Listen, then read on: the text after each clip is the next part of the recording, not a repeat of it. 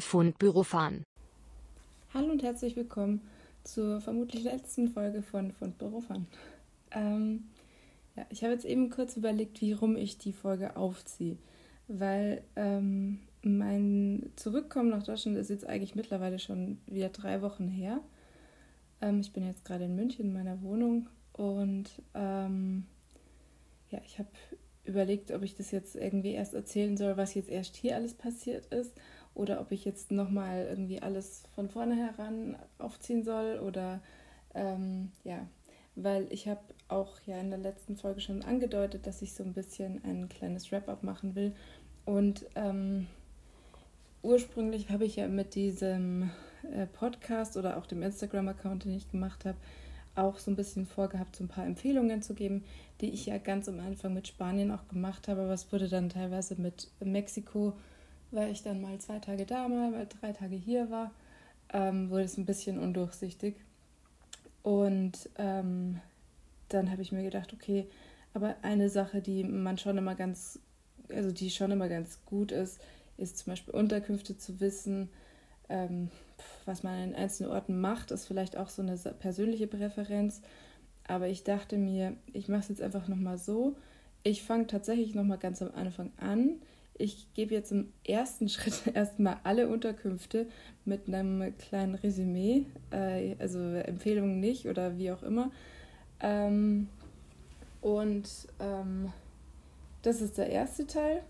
Dann werde ich so grundsätzlich über die Orte auch nochmal der Reihe nach durchgehen, was ich wo gemacht habe. Oder was man vielleicht beachten muss. Also, keine Ahnung, vielleicht an Ort XY rechtzeitig buchen oder solche Sachen halt. Es kann sein, dass sich sehr viele Sachen wiederholen. Also, Entschuldigung für die sehr Aufmerksamen, die ein besseres Gedächtnis haben als ich. Aber ich dachte mir, das ist vielleicht, wenn man jetzt irgendwie das so ein paar Wochen sacken hat lassen, nochmal eine andere Brille, die man da aufhat, während man da vielleicht an dem Ort gerade ist. Dann wollte ich nochmal so allgemein, was würde ich jemandem empfehlen, der das auch macht, so übergreifend. Und was ist jetzt eigentlich? Was habe ich jetzt gemacht? Wo stehe ich jetzt? Was ist so mein Gesamtfazit? Genau. Dann fangen wir dann einfach mal mit den Unterkünften an. Obwohl ich ja 2 Monate in Mexiko war und sich das Ganze irgendwie anfühlt, als wäre es meine Mexiko-Reise gewesen, war ich ja vorher einen Monat lang in Spanien sogar. Und das sind tatsächlich nicht so viele Unterkünfte, aber das geht deswegen umso schneller. Ich habe ganz angefangen haben wir in einem Airbnb. Allerdings war ich da auch nicht alleine und ich weiß jetzt, es kommt an dem Ding noch ein weiteres Airbnb, aber es ist tatsächlich jetzt auch nicht so, ich glaube, beim Airbnb ist das auch ein bisschen eine andere Sache als zum Beispiel beim Hostel, aber keine Ahnung. Wie gesagt, da waren wir mehrere Leute, das habe ich jetzt mal nicht aufgenommen. Das Hostel, in dem ich danach war, ist das Generator-Hostel, oder ich weiß immer noch nicht, ob man es Generator sagt oder Generator, noch sei. Das ist so eine Kette, die machen so wirklich riesige Hostels und so stylisch das ist, und ich glaube, ich habe damals das auch im Podcast gesagt, dass ich es voll cool fand, aber fand es halt so ein bisschen schade, dass ich nicht mit den Leuten ins Gespräch gekommen bin. Das liegt auch daran. Das liegt daran, dass es so groß ist. Es hat einen gewissen Hotelcharakter und ich glaube, es gab da auch einen Hotelbereich und so fühlt es sich halt auch an und man hat mit den Leuten nicht so viel am Hut. Die Leute, die bei mir im Zimmer waren, die waren auch irgendwie ständig, die haben teilweise da nicht übernachtet. Ich weiß nicht, ob die einfach so lange feiern waren oder keine Ahnung. Aber das war eine sehr anonyme Atmosphäre. Also gerade wenn ich so andere Hostels jetzt in Mexiko kennengelernt habe. Es ist sauber, es ist schön, das war jetzt genau so der Eindruck davon. Preislich muss ich sagen, weiß ich das jetzt nicht mehr. Ich habe das auch in einer anderen App gebucht, aber ich lasse die Preise komplett raus, weil gerade bei Mexiko habe ich nämlich gemerkt, dass das krass variiert. Also sprich, wenn das, was ich gesagt habe, jemanden interessiert, dann schaut das nach, und für alles gilt, je früher man bucht, umso günstiger ist es. Also ja. Und natürlich, je mehr Betten in einem Zimmer stehen, umso günstiger ist es. Je weniger Präferenzen man hat, umso günstiger ist es. Und im Umkehrschluss gilt das Gegenteil. Wenn man halt eben ein Einzelzimmer will, dann ist das teuer. Genau, also generell jetzt, nicht konkret bei dem. Das Generatorhostel, das ist in... jetzt weiß ich den Stadtteil nicht mehr. Okay, ich lasse vielleicht das auf dem Detail gerade. Auf jeden Fall, die Area war ganz cool. Da gab es viele Cafés, gab es viele Restaurants. Also ich glaube, ich würde es Leuten empfehlen, die jetzt irgendwie, keine Ahnung, für ein Wochenende in Barcelona abchillen, mit Freunden was machen wollen. Dafür würde ich sagen, es ist perfekt. Es ist mehr oder weniger einfach wie ein günstiges Hotel. Wie gesagt, es sieht ganz cool aus und gute Lage. Und ja, also, aber es ist nicht wirklich das Richtige zum Socialisen. Dafür ist es nicht wirklich geeignet. Genau, dann ging es weiter nach Valencia. Da war ich im Up-Hostel. Ja, das hat auf den Bildern sehr stylisch ausgesehen. Es war auch sehr günstig, aber ich würde das nur empfehlen, wenn man zum Beispiel mit dem Bus, mit dem Zug spät abends in Valencia ankommt, und dann ist man da, weil das ist direkt im Bahnhofsgebäude. Das heißt, es ist perfekt für Leute, die wirklich einfach eine Schlafmöglichkeit brauchen, weil sie irgendwie einen späten Zug hatten und am nächsten Tag wieder weiter müssen oder so. Dafür ist es perfekt. Aber das Ding ist halt auch ähnlich wie im Generatorhostel. Man lernt keine Leute kennen. Also die Leute, die da hingehen, die machen auch genau nur das. Sie gehen, also ich hatte das eigentlich öfter, dass ich nachts irgendwie gehört habe, dass jemand reingekommen ist, und am Morgen war der Mensch schon wieder nicht da. Und ich war in einem sehr großen Schlafraum, aber ich war die meiste Zeit eigentlich komplett alleine. Und das fühlt sich sehr einsam an. Die Lage ist tatsächlich in Valencia am Bahnhof sehr gut. Also das ist sehr zentral und man ist überall super schnell. Also das ist ein Vorteil, und wie gesagt, das ist sehr günstig. Wenn man jetzt zum Beispiel auch nicht alleine ist und nach Valencia geht, würde ich jetzt auch nicht sagen, so boah, nee, würde ich jetzt nicht hingehen. Also ich würde sagen, die Sanitäranlagen waren sauber, aber waren so ein bisschen, hätten jetzt schon mal so ein Update gebraucht. Also so PVC-Boden und also das war jetzt nicht so wahnsinnig geil, aber das würde ich ja jetzt nicht als Ausschlusskriterium machen. Also das, ja, und dann war es außerdem ziemlich kalt. Also es ist dadurch, dass die Spanier irgendwie nicht so wirklich Isolierung haben und das ja doch Januar war und teilweise halt 1 gradig, ich weiß jetzt nicht, wie kalt es nachts geworden ist, aber es war dann schon echt ziemlich kalt und es gab nur so ganz, ganz dünne Decken, also ja, genau. Aber die andere Zeit war ich dann in einem Airbnb, das fand ich eigentlich, also es war so von der Größe her ganz cool. Das Einzige, was ich da blöd fand, das war ebenerdig und ich musste die ganze Zeit die Jalousien zu haben, weil sonst die ganze Zeit vorbeilaufende Passanten reingeschaut haben. Das war so eine kleine Einzimmerwohnung eigentlich, und das fand ich für mich, so als in der Größe fand ich es perfekt. Der Preis war auch eigentlich ganz cool. Die Lage war super. Also ich habe ja da in der Woche auch meinen Sprachkurs gemacht und das waren wirklich 2 Minuten zu Fuß, und das war in El Carmen und das fand ich richtig toll. Ich habe den Namen davon jetzt nicht unbedingt. Falls jemand nach Valencia geht und darin Interesse hat, sagt mir Bescheid. Aber ich kann es nachschauen. Aber ich finde, die Airbnb-Namen, die sind ja auch immer nicht so ganz catchy. Das ist jetzt nicht wie bei so einem Hostel oder Hotel, dass es da so einen ganz griffigen Namen gibt, sondern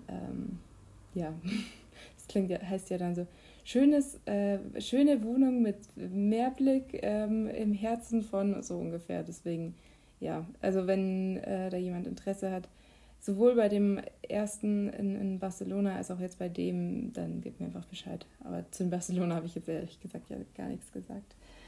Genau. Und dann von da aus bin ich nach Madrid.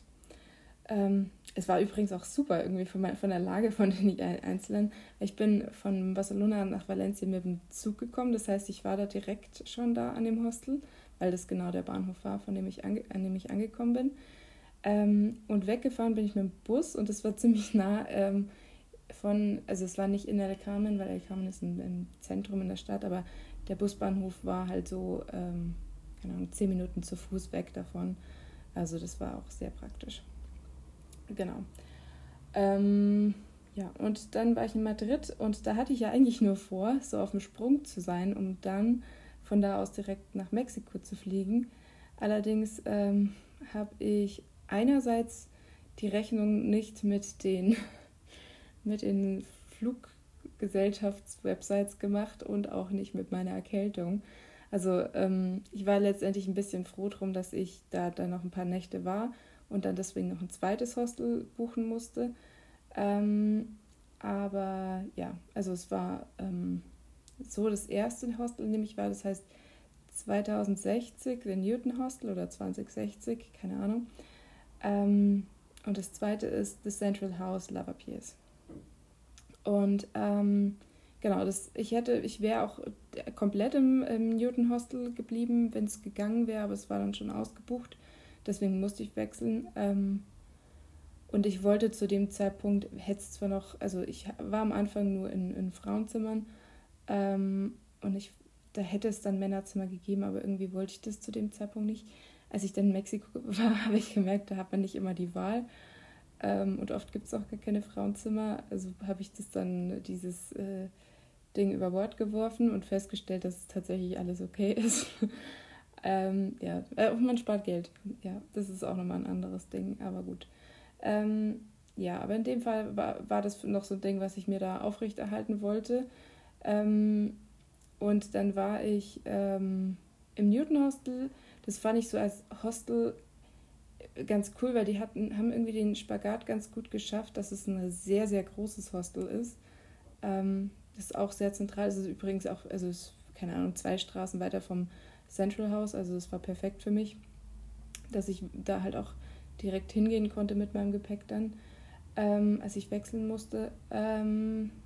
Und also die haben den Spagat gut geschafft, dass es ein riesiges Hostel war mit riesen Zimmern und alles Mögliche.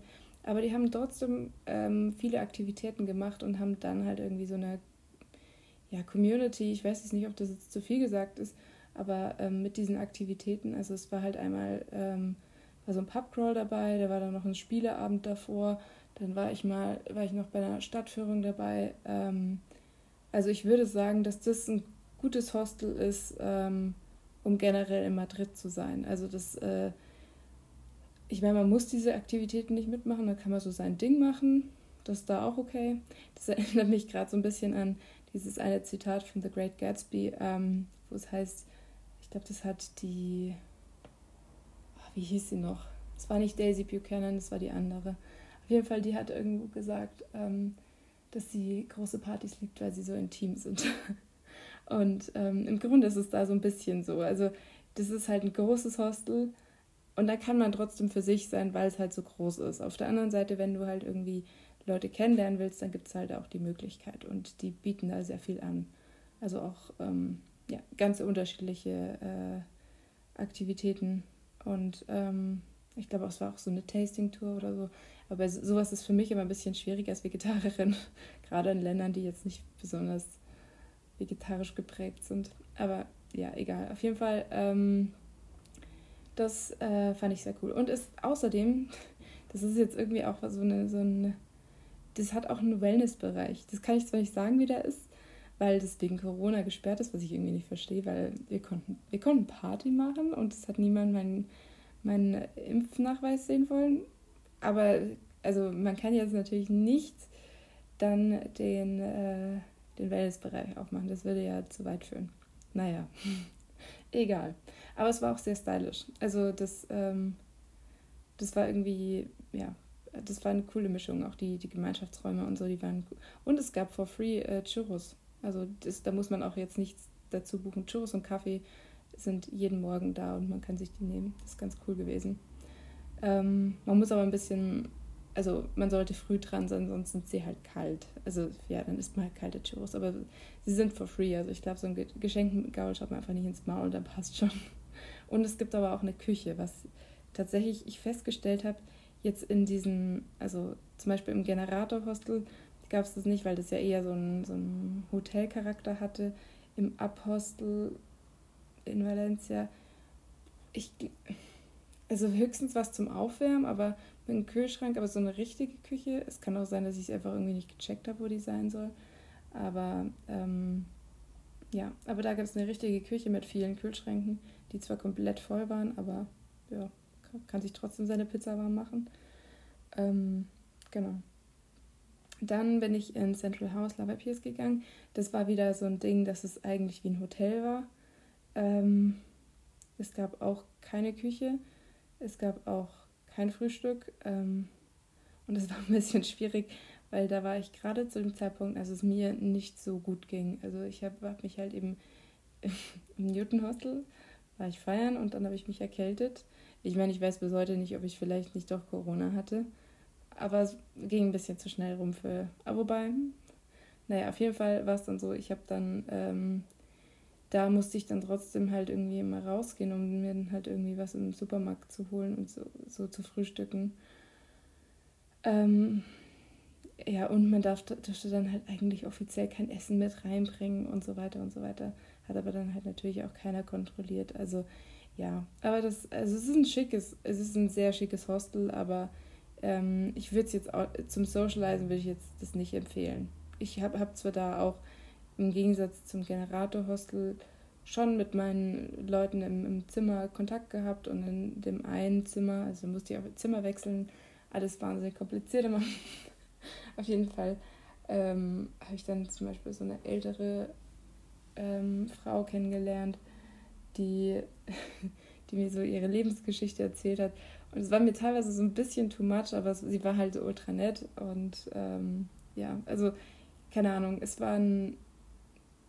aber so als Hostel kann ich es auf jeden Fall schon empfehlen. Es ist halt nur, ich glaube, es kommt einfach drauf an, was man will. Und wenn man jetzt zum Beispiel in Madrid ein verlängertes Wochenende verbringt, dann ist es ganz cool. Und es ist so ein bisschen mehr, ja, keine Ahnung, sophisticated oder so, im Gegensatz zum Newton Hostel.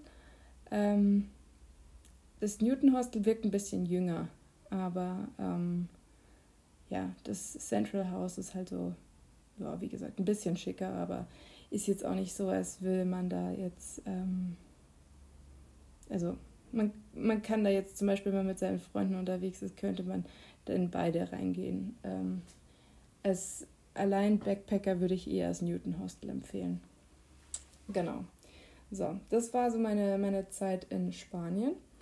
Dann bin ich geflogen, und zwar war es so, dass ich eine Nacht dann in Cancun verbracht habe. Und da hieß meine Unterkunft, die Unterkunft hieß Villa Antilope. Und die würde ich nicht empfehlen. Also sie war von der Lage ein bisschen unpraktisch. Die Bilder online haben viel schicker ausgesehen. Wenn ich jetzt praktisch auch, keine Ahnung, so in anderen Unterkünften war, finde ich auch, dass es preislich nicht das gemacht hat, was es machen sollte.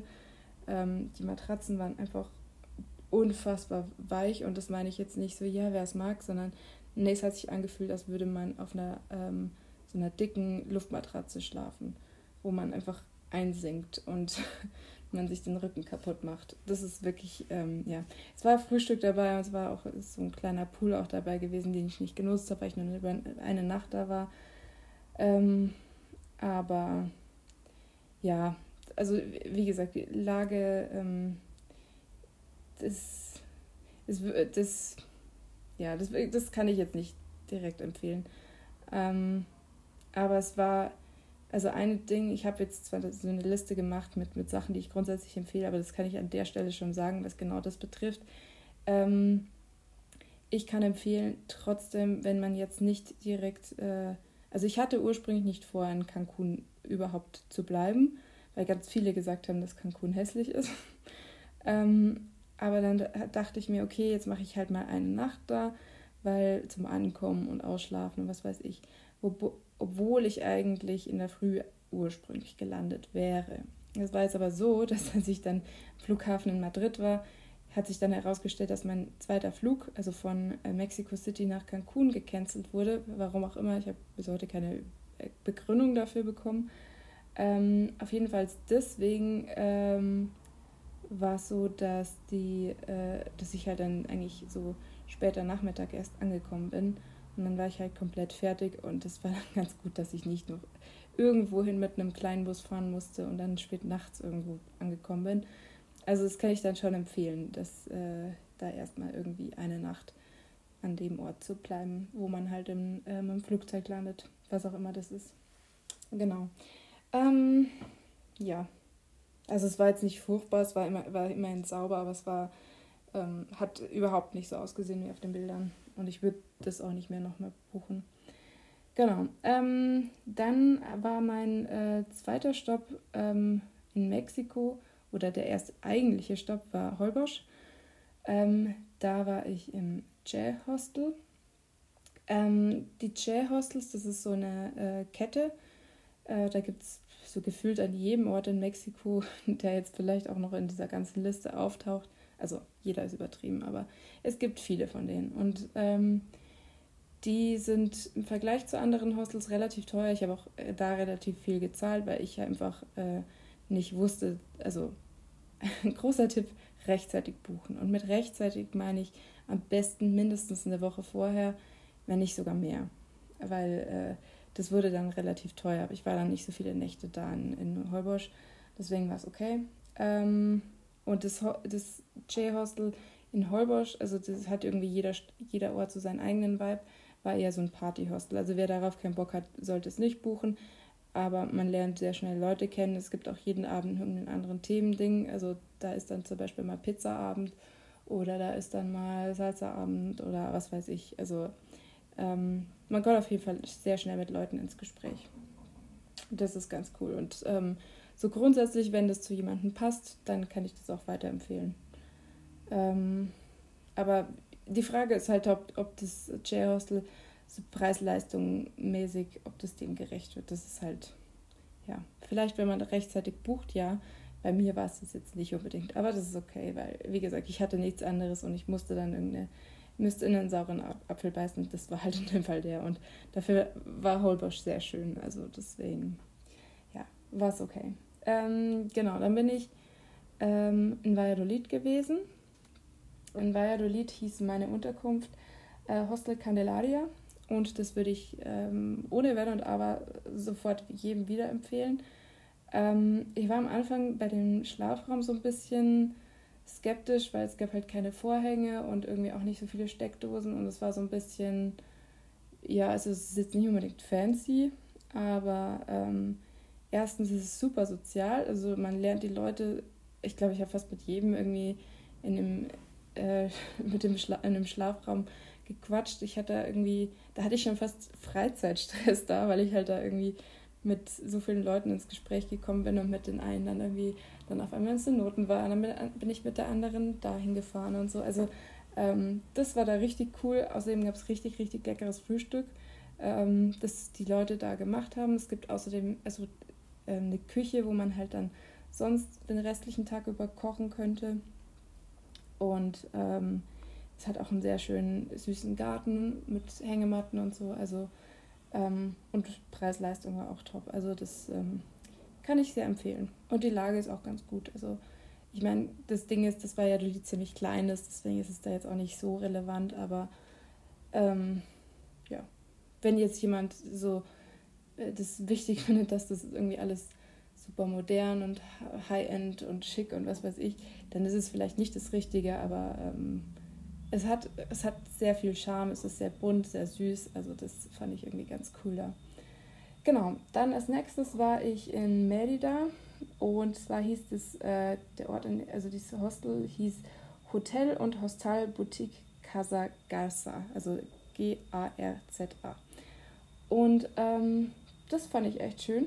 Es war auch, also es war so ein schickeres Ding, also es war so eine Mischung aus Kolonialstil und ja, es war recht neu, glaube ich auch.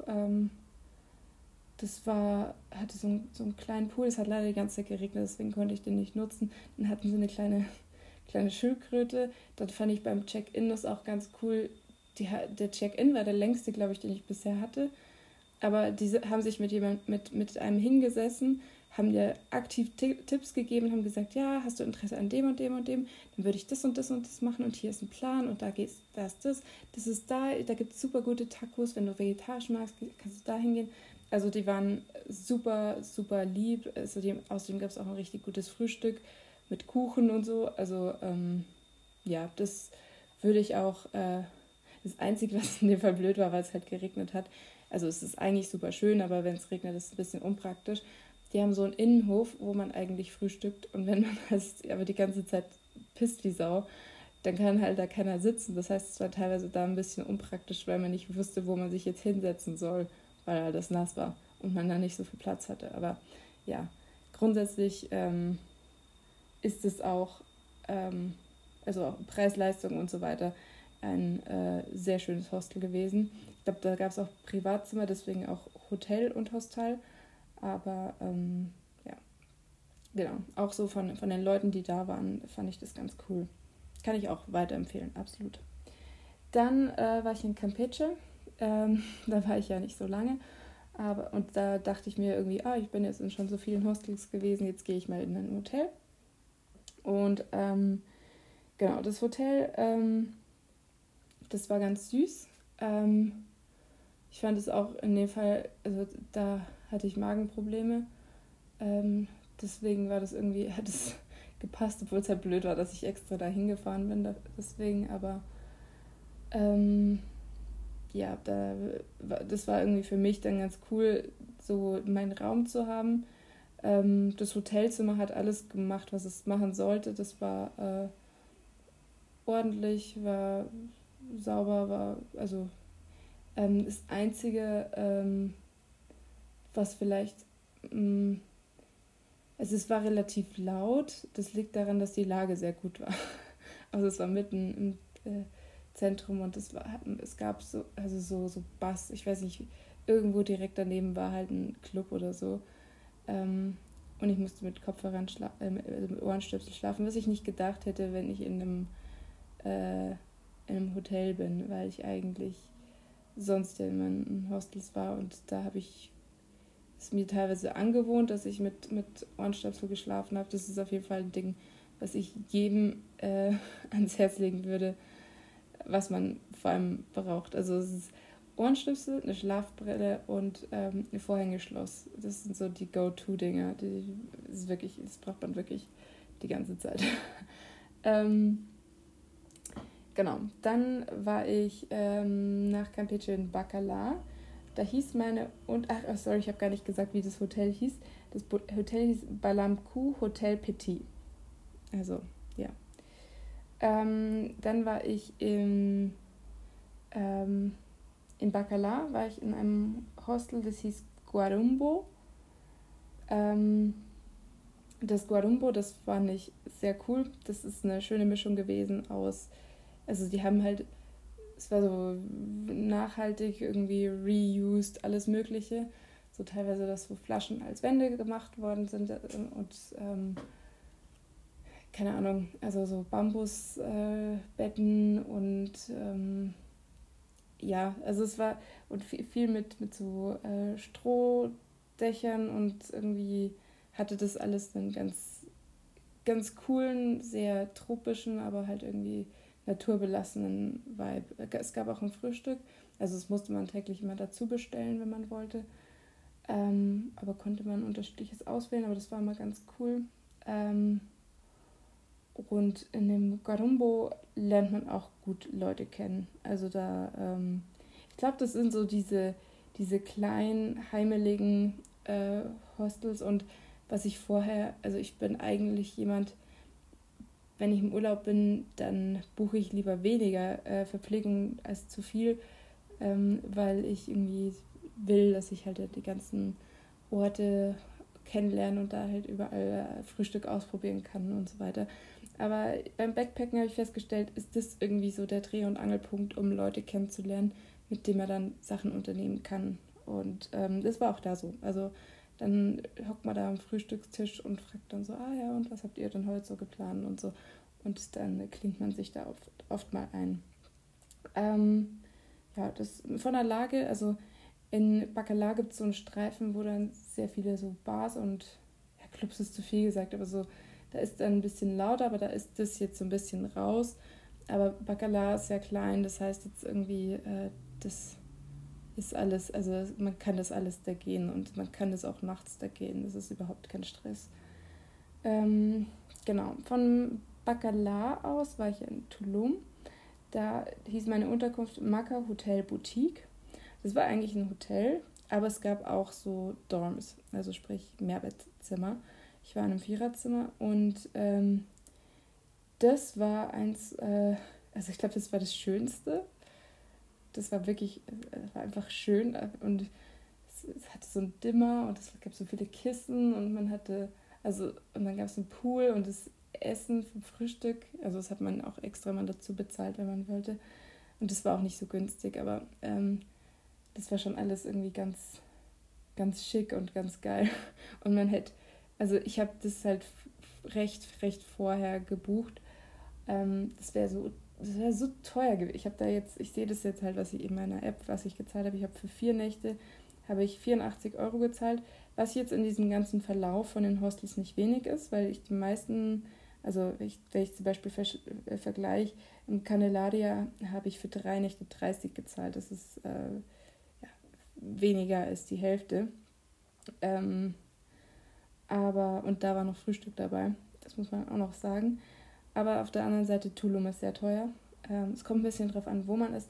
Aber das Maca Hotel, wenn man das jetzt irgendwie so einen Tag vorher buchen würde, würde man pro Nacht irgendwie über 100, ich glaube, es war über fast 200 € zahlen. Also deswegen, ja. Das war an sich ein schönes Hotel/Hostel. Allerdings muss ich sagen, ich glaube, da muss man sich auch wieder fragen, was will ich denn von meiner Unterkunft? Da waren irgendwie, vielleicht liegt es auch an Tulum, da waren lauter so Hippies, die so ein bisschen, das war nicht so mein Vibe, das war nicht so mein Schlag Menschen. Und da dachte ich mir, vielleicht ist das ein bisschen zu High-End gewesen. Vielleicht sind das die Luxus-Backpacker, die alle so ein bisschen zu viel Räucherstäbchen hatten in ihrem Leben. Also keine Ahnung, ich will jetzt auch nicht alle über einen Kamm scheren, aber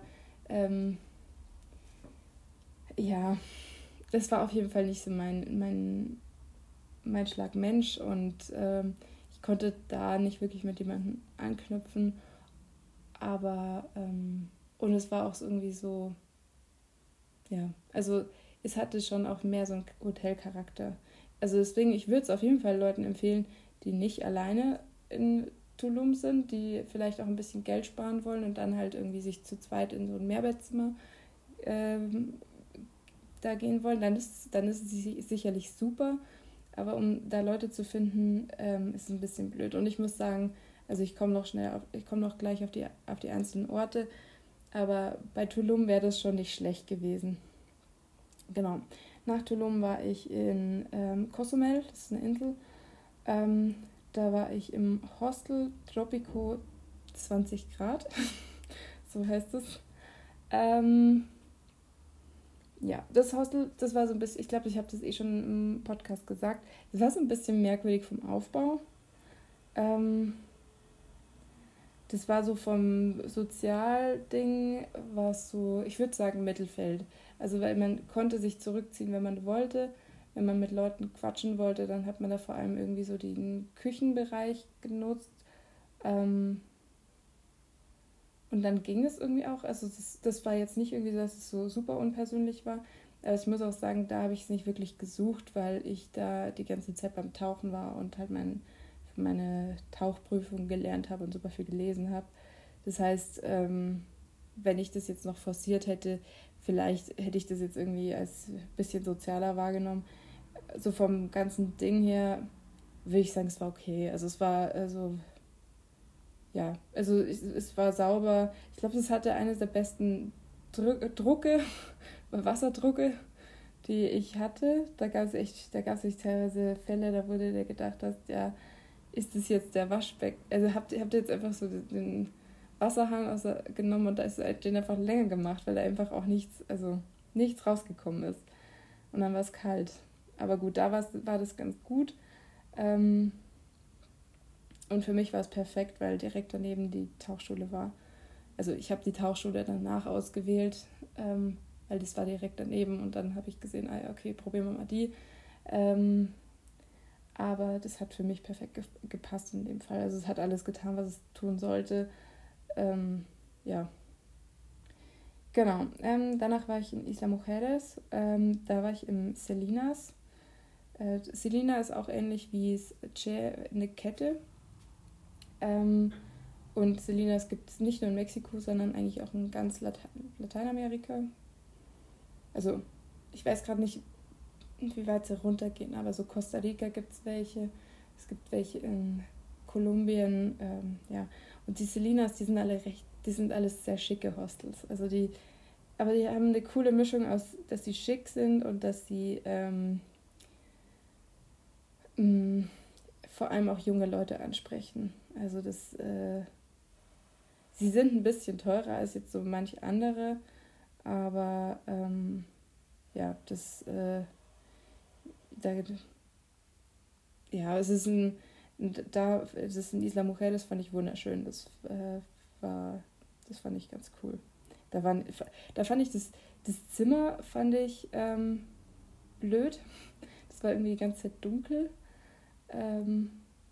Und da war in meinem Zimmer so einer, der so depp war, aber und ich habe da auch nicht gesocialized, aber ich muss auch sagen, da hatte ich irgendwie nicht, also keine Ahnung. Das war da eigentlich noch an dem Punkt, als ich dachte, dass ich jetzt bald wieder zurückfliegen muss. Und dann war ich so ein bisschen, keine Ahnung, melancholisch und wollte das irgendwie gar nicht so richtig. Dann bin ich einfach nur die ganze Zeit da rumgechillt, aber ich glaube, wenn man es forciert, dann findet man Kontakt. Und was auch noch ein Punkt ist, die Selinas, je nachdem, wo sie sind, die haben halt oft so andere Sachen, die noch mit dabei sind. Also zum Beispiel jetzt das in Isla Mujeres hatte noch eine Tauchschule dabei oder so ein Coworking Space und dann halt so Sportklassen oder so. Und dann war ich auch noch in einem anderen Selinas in Puerto Escondido. Da gab es zum Beispiel eine Surfschule und da gab es auch Sportkurse, genau, deswegen, da kann man dann halt vor allem auch Leute kennenlernen. Ansonsten ist das Selinas grundsätzlich sehr beliebt, auch bei digitalen Nomaden, weil die immer sehr, sehr gutes WLAN haben und teilweise halt extra Coworking Spaces haben und dann halt auch sehr viele Leute sind, die auch so drauf sind und dann kann man halt viele Leute finden, die halt mit dem man sich auf der Ebene auch gut verstehen kann. Deswegen, genau, also für Leute, die gerade das machen, also unterwegs arbeiten und dann ein bisschen rumreisen, sind die Selina Hostels wahrscheinlich auch ziemlich interessant. Genau, dann war ich eine Nacht im Nomads. Dann war ich nochmal im Nomads. Also genau, das war Isla Mujeres. Dann bin ich nach Cancun. Das war dann eigentlich der Punkt, an dem ich ursprünglich wieder nach Hause fahren wollte. Deswegen hatte ich in dem einen nur eine Nacht gebucht. Konnte ich dann auch wieder nicht verlängern. Deswegen, und dann war das so, dass ich ich hatte dann eigentlich vor, dass ich praktisch da einfach nur, am nächsten Tag, also da war es dann, nee, da war es so, ich glaube in Isla Mujeres habe ich dann den Entschluss gefasst, dass ich länger bleibe. Aber ich bin mir jetzt nicht mehr ganz sicher. Also auf jeden Fall habe ich dann, jetzt komme ich echt nicht zum Punkt. Also das eine war das Nomads Enigmatic Hotel, Hostel and Restaurant Bar. Und das andere heißt Nomads Hotel und Rooftop Pool Cancun. Die sind beide aber in Cancun. Und die sind beide so zu Fuß maximal 10 Minuten entfernt. Also ich bin es auch gelaufen. Das ist überhaupt kein Stress gewesen. Ich glaube, die 10 Minuten ist zu viel. Vielleicht waren es 5. Ich weiß nicht, warum die zwei haben, die so nah beieinander sind. Aber ja, der Vibe ist ähnlich. Beide haben einen Pool. Ich muss sagen, das mit dem Rooftop-Pool, das war schon das Coolere. Also es war ganz cool. Da war ich dann 3 Nächte. Nee, warte mal. 28. Doch, 3 Nächte. Das war auch eine gute Entscheidung, weil das fand ich tatsächlich auch besser eben durch den Pool. Und man ist irgendwie so an diesem Rooftop-Pool, das war so der Dreh- und Angelpunkt, ist man da so ins Gespräch gekommen und da hat man dann halt irgendwie Leute kennengelernt und mit denen hat man dann halt irgendwie was unternommen. Also ja, ich würde aber sagen, das Nomads ist auch eine Kette, ich würde die auch so ähnlich wie mit dem Che und mit dem Selinas. Es kommt ein bisschen drauf an, wo man ist, was das für ein Vibe ist, aber man lernt auf jeden Fall, also die sind auch ein bisschen schicker, die Nomads, aber da lernt man sehr schnell Leute kennen, die halt auch, also ich habe da eigentlich nur nette Leute kennengelernt, deswegen. Auch in dem einen, wo ich nur eine Nacht war, da habe ich so auf dem Gang waren dann schon Leute, die ich nett fand. Also genau, da kann ich jetzt eigentlich gar nichts anderes sagen. Genau, nach Cancun bin ich dann nach Playa del Carmen, was ich eigentlich erst skippen wollte. Das Hostel fand ich dann so ein bisschen komisch. Also das Hostel heißt Hostal MX5 Fifth Avenue. Also ich weiß jetzt nicht, ob das mit dem MX5, ob die da jetzt eine römische Zahl andeuten wollten oder keine Ahnung. Aber MXV Fifth Avenue, so. Die Fifth Avenue ist eine ähnlich wie New York, ne? Aber das ist praktisch so die wichtigste Straße in Playa del Carmen. Das heißt, die Lage ist sehr, sehr, sehr, sehr zentral. Ich würde aber das Hostel nicht unbedingt weiterempfehlen. Ich habe da nichts Besseres gefunden, deswegen habe ich das genommen. Die Zimmer waren so ein bisschen spartanisch. Ich war in so einem an sich eigentlich riesigen Mehrbettzimmer. Da war mit mir noch eine andere, ich glaube, ich habe es im Podcast auch schon gesagt, die sehr merkwürdig war. Ich habe mich da teilweise so ein bisschen unwohl gefühlt. Und es war sehr laut. Also man musste auf jeden Fall weil, ja, das liegt auch in der Lage. Also und weil sie natürlich keine gut isolierten Fenster haben. Aber man hört alle möglichen Clubs rundherum. Ja, aber gut. Also es war jetzt nicht so, dass es irgendeinen Punkt gab, der jetzt konkret dagegen gesprochen hat, aber ich habe erstens außer meiner Mitbewohnerin, die ich komisch fand, niemanden kennengelernt. Ich habe auch nie jemand anderen gesehen irgendwie. Habe mich in dem Hostel nicht so wohl gefühlt und ja, außer der Lage gibt es jetzt nicht, und da gab es irgendwie online, ist dann ein Foto von dem Pool, da denke ich mir, so hat er aber nicht ausgesehen. Also ja, es ist der Innenhof, der hat echt ganz süß ausgeschaut und es ist nicht so, dass es irgendwas gibt, wo man sagt, das sieht aber komplett anders aus. Es hat halt einfach so einen anderen Vibe vermittelt online, und wenn man das will, ja, das kriegt man nicht unbedingt da. Ich würde sagen, einfach ein bisschen vorher buchen und dann was Schöneres bekommen. Genau. Dann war ich im Hostal Jardín in Mahahual. Und das Hostal Jardín, das kann ich eigentlich ganz weiterempfehlen. Das hat so einen ähnlichen Vibe gehabt, finde ich, wie das in Valladolid. So ein bisschen ja, naturmäßig, es ist sehr klein auch. Zu dem Zeitpunkt waren in meinem Zimmer absolut nur Deutsche. Das war schon ein bisschen crazy, weil ich sonst relativ wenig Deutsche kennengelernt habe. Aber ja, aber so hatte es irgendwie, es hatte auch eine eigene Küche und hatte zwar kein Frühstück dabei, aber man hätte sich jetzt halt selber machen können, wenn man wollte. Und ja, Marawal ist generell sehr klein. Deswegen, ich meine, meine Empfehlungen pro Ort kommen noch, aber rechtzeitig buchen. Weil ich wollte dann, Marawal hat mir sehr gut gefallen und dann wollte ich verlängern. Und dann kommen wir zum nächsten, in dem ich dann war, wo absolute gar keine Empfehlung kommt. Und also nach dem Hostel Khardin, das war gut, war ich im Mahasand Hotel und Hostel. Absolut gar keine Empfehlung. Furchtbar. Das ist das Schlechteste, was ich hatte.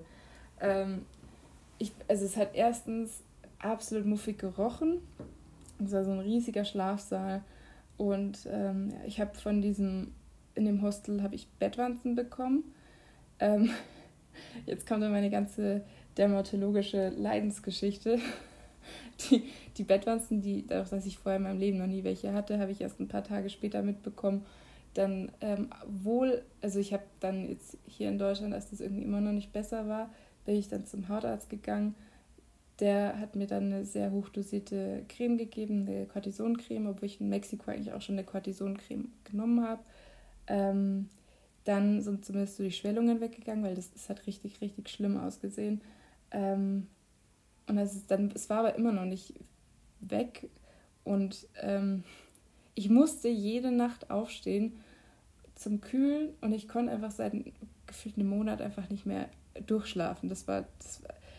Und dann hat der Arzt festgestellt, dass ich nicht nur Bettwanzen hatte, sondern wahrscheinlich war das dann, dass ich mir das zweite Ding dann in Puerto Escondido geholt habe, weil ich hatte nämlich in Mahahual noch keine sichtbaren Bisse. Das hat ja ein bisschen gedauert.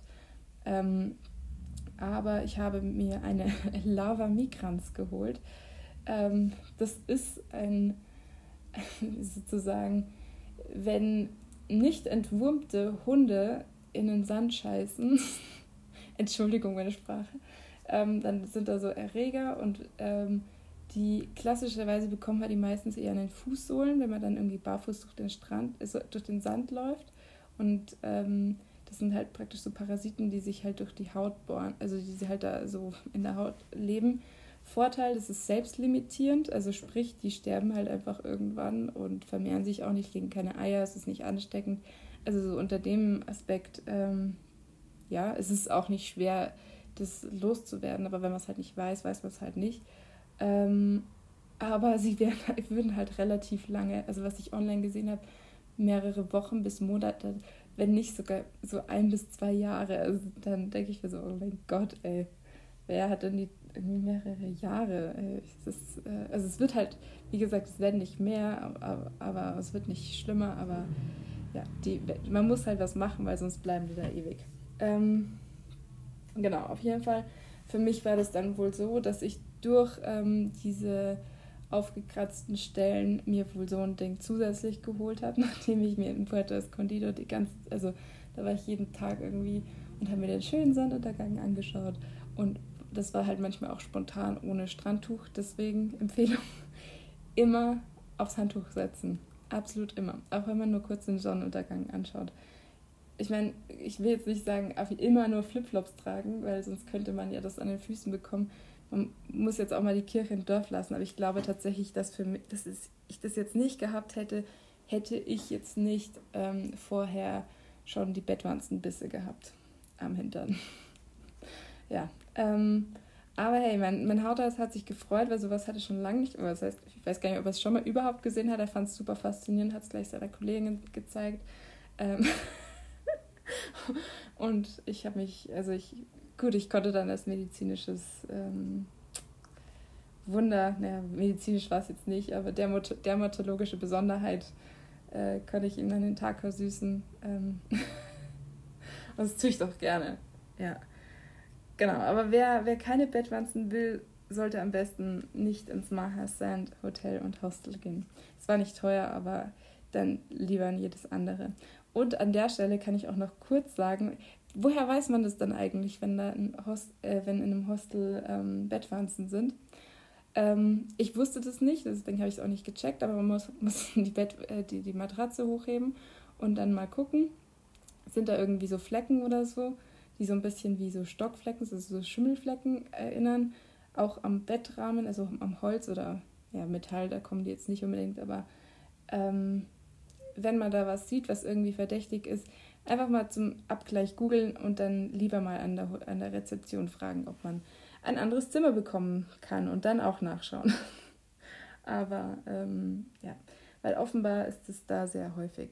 Und mein Hautarzt hat mir auch gesagt, dass Bettwanzen auch gerne in Verbindung mit Krätze sich geholt werden in Hostels. Da war ich dann sehr froh, dass ich das jetzt nicht hatte. Vor allem da kann man das nämlich vorher am Bett nicht sehen. Deswegen ja, empfehle ich, da vorher nachzuschauen. Weil das ist scheinbar sehr, sehr häufig. Das ist jetzt keine Besonderheit. Das mit der Larve war relativ selten. Also in Mexiko wohl nicht so selten. In Deutschland hat man das einfach nicht, weil es bei uns den Fall nicht gibt. Aber ja, wie gesagt, mein Hautarzt fand es sehr spannend. Genau. So, weiter geht's. Und zwar, ich bin dann von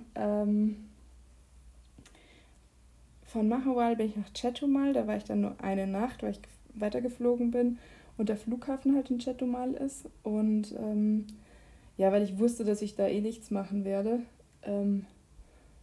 habe ich es dann so gemacht, dass ich da einfach nur mir ein Hotel genommen habe für eine Nacht. Und das Hotel heißt Hotel Urban 101. Das kann ich auf jeden Fall empfehlen.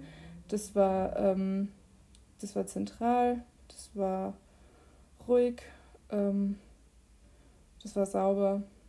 Ja, da kann ich, also Fernsehen hat nicht funktioniert, aber die hätten sowieso nur lineares Fernsehen gehabt. Deswegen, ja. Ach, und was ich noch sagen wollte zu dem in Campeche, zu dem Hotel, in dem ich da war, die hatten sogar Netflix. Das heißt, ich konnte in meinem Hotelbett liegen, mich selbst bemitleiden, weil mein Magen so wehtut und dann Netflix schauen. Immerhin so. Ja, aber das ist jetzt was, da wo ich jetzt... und das ist dieses Hotel Urban, es war ein bisschen dunkel, also die hatten nur so ganz schmale Fenster oben. Aber das ist was einem tatsächlich ziemlich egal ist, wenn man nur eine Nacht da ist. Es gab auch ein kleines Frühstück, also so mit Teilchen und Kaffee, aber ja... Und die waren auch sehr nett und haben... Ach, da fällt mir auch noch was ein. Die haben mir dann halt auch ein Taxi gerufen, was sofort da war zum Flughafen. Also das war cool. Und das habe ich in Campeche übrigens auch gehabt. Da war das noch so, ich hatte von Campeche nach Bacalar eine relativ lange Strecke. Ich bin an dem Tag irgendwie 10 Stunden im Bus gewesen. Und ich hatte so ein bisschen Schiss, was so Nachtfahrten angeht. Weil man da immer wieder so nicht so coole Sachen hört. Deswegen wollte ich unbedingt tagsüber fahren. Das heißt aber, dass ich sehr früh aufstehen musste. Und dann haben die mir, weil ich halt noch Frühstück gebucht hatte, haben die mir extra was vorbereitet, was ich mitnehmen konnte. Und haben dann, obwohl normalerweise da nicht die, jetzt habe ich das versehentlich zugemacht, obwohl normalerweise da nicht die Rezeption, also die ist schon besetzt, aber die, das sind halt nicht die Standardzeiten gewesen, haben die mir ein Taxi geholt, haben mir geholfen mit meinem Gepäck und so, also das, oder ich wollte dann Verbindungen raussuchen, habe es nicht gecheckt, dann haben sie mir auch geholfen, also die waren auch super hilfsbereit in Campeche, in dem Hotel. Genau, ja wie gesagt, da war ich nur eine Nacht in dem Hotel Urban 101 in Chetumal, dann bin ich nach Puebla, genau, da war ich im Casa Pepe, also auf Booking heißt Casa Pepe Puebla. Das ist auf jeden Fall ganz cool gewesen, das war ein schönes Hostel, die haben auch viel so Aktivitäten gemacht, die hatten so eine große Tafel, wo dann irgendwie immer da stand, an welchem Tag was ist, und auch ganz, ganz coole Sachen, manche for free, manche nicht. Also das, und es gibt wohl in Mexico City gibt es wohl auch ein Casa Pepe. Also ich weiß jetzt nicht, ob es eine richtige Kette ist, aber ich bin an dem vorbeigelaufen. Das ist auch jetzt im Centro Histórico irgendwo.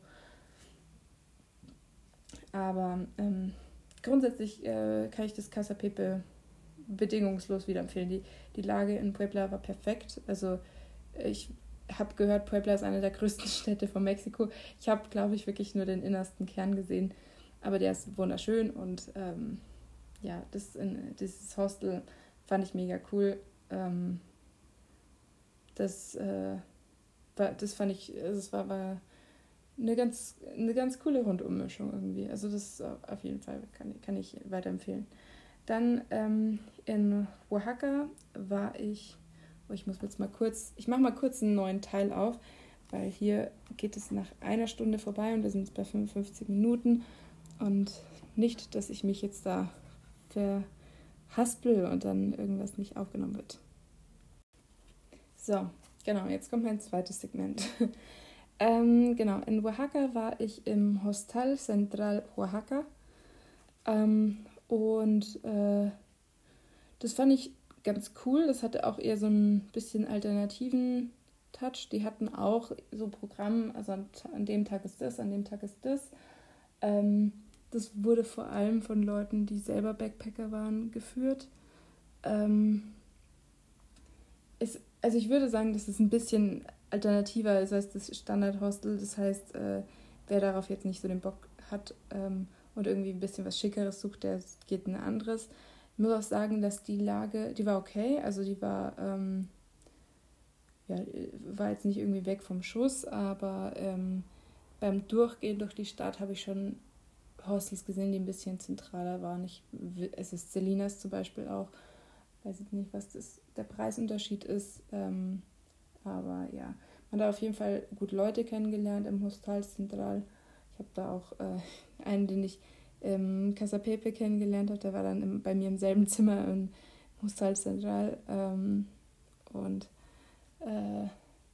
aber das, genau, würde ich trotzdem, da würde ich sagen, das ist jetzt nicht. Ja doch, ich kann es schon empfehlen. Das ist jetzt nicht irgendwie was, wo ich sagen würde, boah, nee, geht gar nicht. Dann war ich noch im Selinas in Puerto Escondido. Das ist an der Cicatela, das ist ein Strand praktisch. Also sprich, es ist nicht im Zentrum von Puerto Escondido, sondern eben am Strand. Aber das war genau meine Absicht. Ich wollte da einfach nur chillen. Ja, und da gibt es sicherlich günstigere, wenn ich jetzt gerade das anschaue, ist es verhältnismäßig teuer gewesen. Also, ja gut, es sind 6 Nächte gewesen oder so, 183 €. Aber ich meine, ich spreche jetzt von mexikanischen Verhältnissen, deswegen, genau, da gibt es auch in dem Ding, wie vorhin schon gesagt, eine Surfschule und, ich habe Yoga da auch gemacht. Die hatten da ein sehr, sehr volles Sportprogramm. Es gab auf jeden Fall mindestens einmal am Tag Sport for free, irgendwas. Die Lage an der Cicatela, die war ganz cool. Also es war direkt am Strand eigentlich.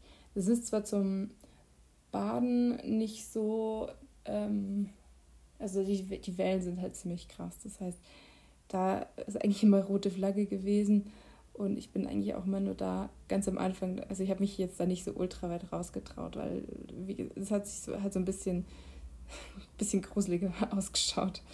Aber es ist auf jeden Fall ein sehr schöner Ort, um da in den Sonnenuntergang zu blicken und sich Larven zu holen.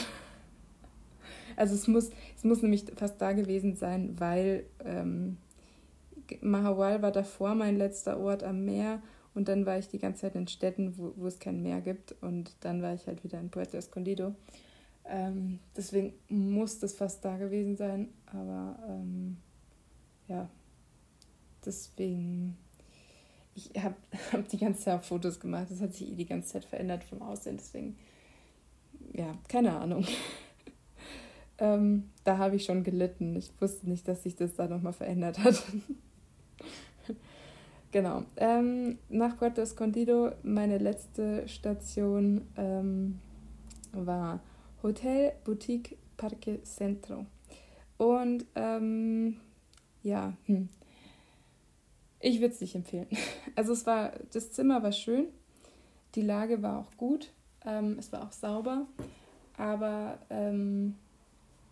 es ist so ein bisschen, also erstens, es war so ein bisschen komisch da reinzukommen. Also es hat so ein bisschen einen Einkaufspassagencharakter gehabt. Also da war vorne, war innen, also du kommst halt ebenerdig rein und da ist einfach nur so ein kleiner Schreibtisch.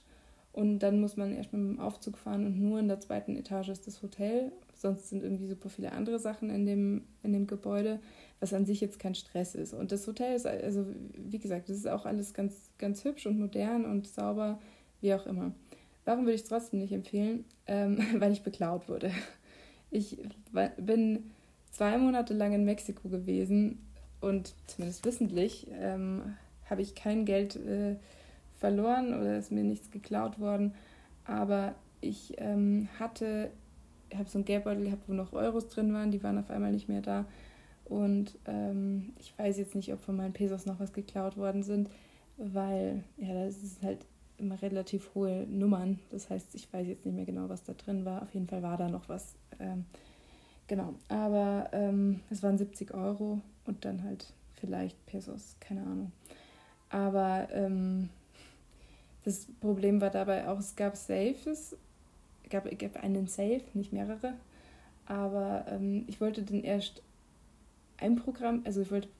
programmieren, und da waren aber halt die Batterien leer und dann dachte ich mir so, ja gut, dann packe ich das halt da irgendwie in den Geldbeutel, aber den verstecke ich so ein bisschen und so, aber dann habe ich halt dann irgendwie nochmal was anderes gesucht und dann ist mir das aufgefallen, dass es nicht mehr da war und dann dachte ich mir, ihr Wichser. Das kann doch nicht wahr sein. Aber dann steht halt überall so, ja, man muss seine Wertsachen in den Safe reinpacken und so weiter. Und ja, dann habe ich mir das, ich habe da jetzt auch nichts gesagt, weil ich jetzt auch wusste, dass das sowieso nichts bringt. Und ja, also es ist ein bisschen frustrierend gewesen, aber unabhängig davon kann ich es. Ja, es war auch ein bisschen laut auch. Also es war auch wieder so ein Fall von absolut nicht isolierte Fenster. Und das ging halt, mein Zimmer ging komplett auf die Hauptstraße. Und man hat auch die Leute im Nebenzimmer Sex haben, hat man auch gehört. Die Lage war gut. Es war halt im Centro Histórico, aber da gibt es sicherlich auch, also wie gesagt, ich glaube, ich würde in Mexico City dann einfach ins Casa Pepe gehen oder so. Ich wollte zwar ein Hotel haben, weil ich halt, das war an sich ganz gut, weil ich halt so meine ganzen Sachen dann nochmal sortieren konnte, habe dann festgestellt, okay, glaube ich, ich hole jetzt doch noch einen kleinen Koffer. Das war ganz gut auch. Aber ja, genau. Also das ist soweit zu meinen Unterkünften. So. Und vielleicht wäre es besser gewesen, das jetzt immer gleich in einem zu sagen, aber jetzt kann man sich das alles runterschreiben, wenn man will. Genau, ich gehe jetzt einfach die ganze Liste nochmal durch. Wo war ich denn? Und was würde ich jetzt zu dem einzelnen Ort, was war jetzt so mein Fazit oder was würde ich jemandem mitgeben, der dahin geht? Genau, also ich mache jetzt nur Mexiko, ich spare mir jetzt Spanien, weil ja, das sind halt spanische Großstädte, genau. Gut, Cancun. Da würde ich mich am Anfang fragen, was will ich da? Wenn man wie ich nur irgendwie da vom Flughafen übernachten will oder das so mehr oder weniger als Zwischenstopp nutzt, dann würde ich in die Innenstadt gehen, also so einfach Zentro, weil man da schnell angebunden ist.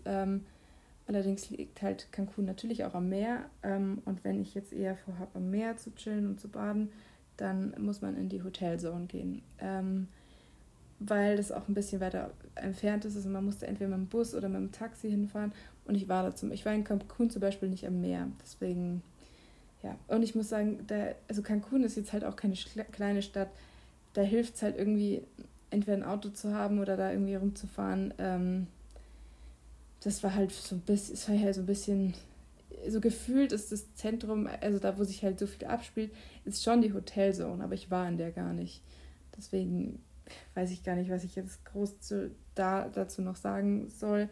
Ich war wie gesagt im Stadtzentrum, Downtown sozusagen, aber das ist nichts Besonderes. Ich weiß jetzt nicht, ob die Hotel so ein bisschen cooler ist, aber genau. Dann Holbosch. Da würde ich auf jeden Fall rechtzeitig buchen, damit man, also es ist eine kleine Insel, deswegen sind so die Unterkünfte begrenzt. Man kann auf Holbosch einen super entspannten Urlaub haben, man kann aber auch einen Partyurlaub machen. Da kann man ein bisschen drauf achten, auch bei so Bewertungen, was denn jetzt eigentlich so das eigene Interesse anspielt. Dann würde ich auch aufs Wetter achten, weil Holbosch hat super schöne Strände, aber ist halt genau davon auch abhängig. Also wenn man irgendwie vorher schon sieht, es regnet die ganze Zeit, dann nicht nach Holbosch gehen. Und dann kommt noch dazu, es gibt keine befestigten Straßen. Das sind alles so Trampelpfade, die dann bei so ein bisschen Regen alle komplett vermatschen. Und das habe ich zwar nicht mitbekommen, aber ich habe das halt online gesehen. Und ja, das sieht halt... Also ich muss sagen, ich hatte das Problem ja nicht, aber ich kann mir vorstellen, dass das so ein bisschen die ganze Experience nicht so geil macht. Vor allem, wenn man jetzt da, zum Beispiel, man hätte jetzt irgendwie einen Koffer und nicht einen Backpack, dann ist sowas sicherlich nicht so cool. Und außerdem kann man da jetzt auch nicht so viel, also kann man jetzt nicht so viel machen. Man kann sich halt die Insel anschauen, man kann halt am Strand chillen, man kann halt essen gehen und so. Aber ja, genau. Ach, und was dann in dem Fall auch Sinn macht, aber das ist dann ja wahrscheinlich eher so im Vorfeld, wann die Mexiko-Reise stattfindet, relevant. Und zwar ist für Holbosch Biolumineszenz und Walhaie sind so zwei Themen, zwei große.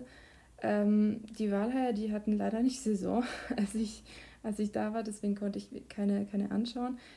Tendenziell macht man da auch eher Schnorcheltouren, als dass man da jetzt irgendwie taucht, habe ich festgestellt. Und Biolumineszenz ist wohl ganzjährig, kann man die da sich anschauen, aber das ist auch wohl so ein bisschen, kommt ein bisschen drauf an, wann man da ist. Und da kann ich auch empfehlen, da gibt es zwar so Touren, aber man kann auch einfach an Google, Punta Coco, glaube ich, hieß dieser Ort, kann man das einfach auch sich anschauen. Ich würde nicht alleine hingehen, wenn man dann sehr lange durch Dunkelheit geht. Aber genau, das kann man vorher so ein bisschen nachschauen, wann man denn da am besten hingeht nach Holbosch. Dann Valladolid. Das ist ein guter Punkt, um so Ausflüge zu machen, Ausflüge aller Art. Zu Cenoten, zu, ich glaube, da in der Nähe sind ja auch noch die Las Coloradas, also so, das sind praktisch so Salinenfelder, also so pinke, also Salzseen. Ich weiß nicht, ob es auf jeden Fall sind das pinke Wasser, keine Ahnung, Felder, pinke Seen, wie auch immer. Und also da gibt's, das ist gut so für so Tagesausflüge. Deswegen finde ich, das ist da jetzt gerade da auch relevant, dass man da Leute kennenlernt, weil dann ist es schwierig, wenn man wirklich nur in der Stadt bleibt und irgendwie jedes Taxi sich selber organisieren muss. Da ist es hilfreich, in ein Hostel zu gehen, was einem gute Connections gibt. Dann Mérida ist eine Stadt, das ist eine relativ große Stadt, die wohl als die sicherste Stadt Mexiko gilt. Und da macht es am meisten Sinn, natürlich zentral zu sein. Da guckt man online am besten. Da hat mein Hostel, also ich hab jetzt nicht ein, also ich glaube, mein Hostel war ziemlich zentral, das, was ich genannt habe. In den meisten mexikanischen größeren Städten gibt es immer einen Zócalo. Das ist praktisch so ein Stadtplatz, da ist oft davor so eine Kirche, das so ein bisschen parkähnlich, da kann man sich dann immer hinschillen. Das ist oft so ein bisschen das Zentrum. Es gibt auch in Valladolid, gibt es auch in Puebla, in Oaxaca. Also das ist so ein Ding. Und da kann man sich immer so ein bisschen orientieren, wie nah man da irgendwie an dem ist. Und ja, in Mérida, wie gesagt, da kann man auch Tagesausflüge von machen, aber ist halt eine Stadt.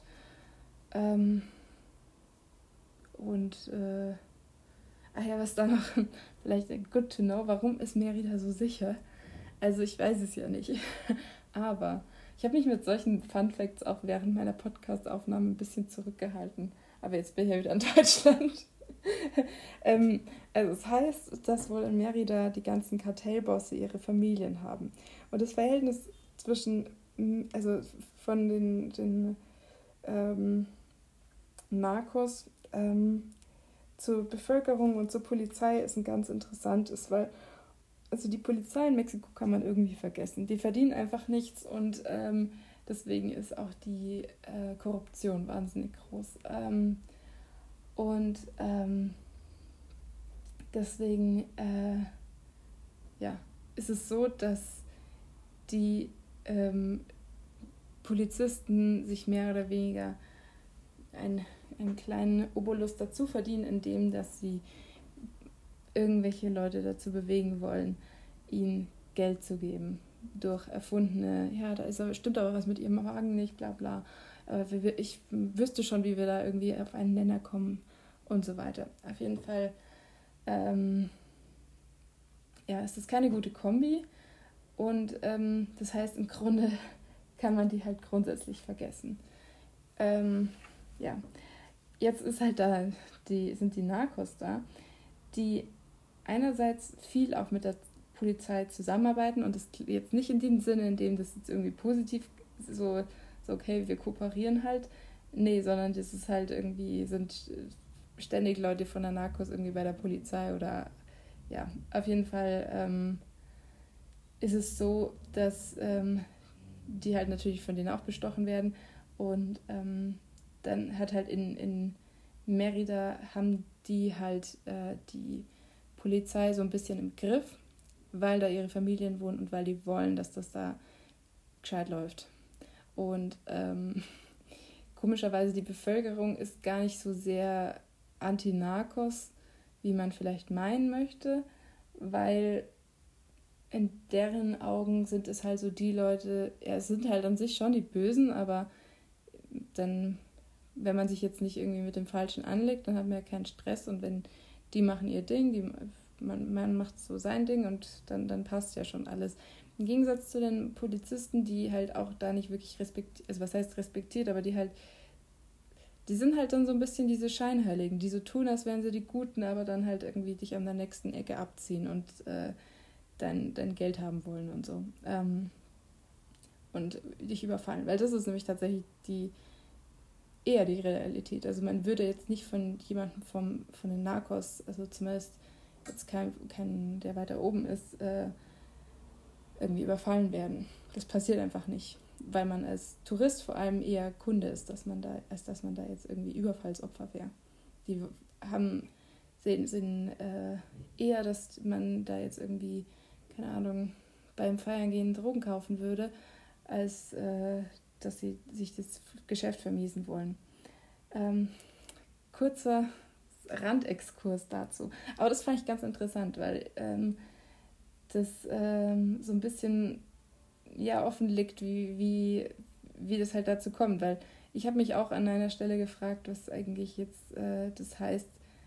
Es kann auch sein, wenn ich das schon mal erzählt habe, es tut mir leid. Also das gilt für die ganze Folge. Ich habe auch mal schon geschaut, wo es in Mexiko keine Kartelle gibt oder wo es ein bisschen weniger ist oder so. Und die Antwort ist einfach nirgendwo. Also es gibt überall Kartelle. Und das Problem ist, wenn in einem Ort mehrere sind, weil dann gibt es halt auch viele Kämpfe. Aber wenn eigentlich ein Kartell einen Ort bestimmt, dann ist es eigentlich immer ziemlich entspannt, weil da gibt es halt dann keine Kämpfe und dann funktionieren halt die Dynamiken so, wie sie halt sind. Und aber fand ich irgendwie ganz interessant. Ist halt Mexiko, gell? Genau. Das war jetzt Merida. Und letztendlich unterm Strich ist es ja egal, warum es jetzt genau sicher ist. Tatsache ist, dass es sicher ist und dass nichts passiert. Dann Campeche.